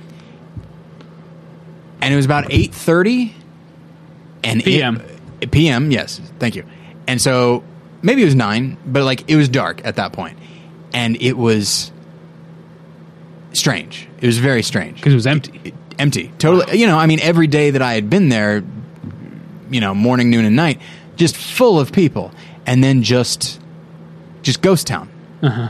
And then, like, I looked and saw just the convention center, and there were some, like, you know, some utility lights or something, so that the janitors could clean stuff up, but there was just nobody in it, and it was just like, it was very, it was very surreal, and it just seemed like I, you know, I wasn't even really a part of Comic Con, and I felt this very strange kind of sadness that like it's over and there it is. Like this thing is just sort of a shell now. This thing that people look forward to all year long, and then they leave and go on with their lives, and this is what it is. Now it it'll it'll probably be used the next week for some other convention, but it was a very it was very surreal and very very strange. Like I and have you wouldn't feel that sort of um i don't think you would feel that as deeply if comic-con weren't as fun Right. as it is i mean yes it's big and so there's certainly a contrast to it being full and then it being empty Yeah. but that feeling you're describing i think comes from the part the thing you're talking about of people looking forward to it yeah all there's a, and there's a philosophy behind it Mm-hmm. and there's a, and there's a camaraderie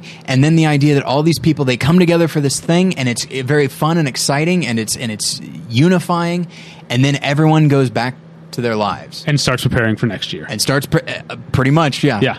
All right. On that note, uh, I think you can. Uh, well, you can definitely check out our reviews um, and tell your friends to do so at battleshippretension.com. Um, there's reviews of theatrical releases and home video releases, as well as links to our, I guess, we're calling them sister podcasts, the other members of the BP fleet. yes Um, uh, what the fuck are you watching? Auteurcast.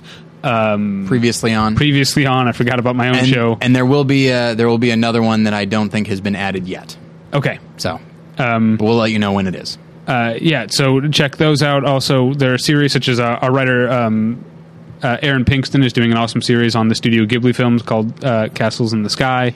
Um, you uh, you might notice that there is no review for The Dark Knight Rises on the website right now.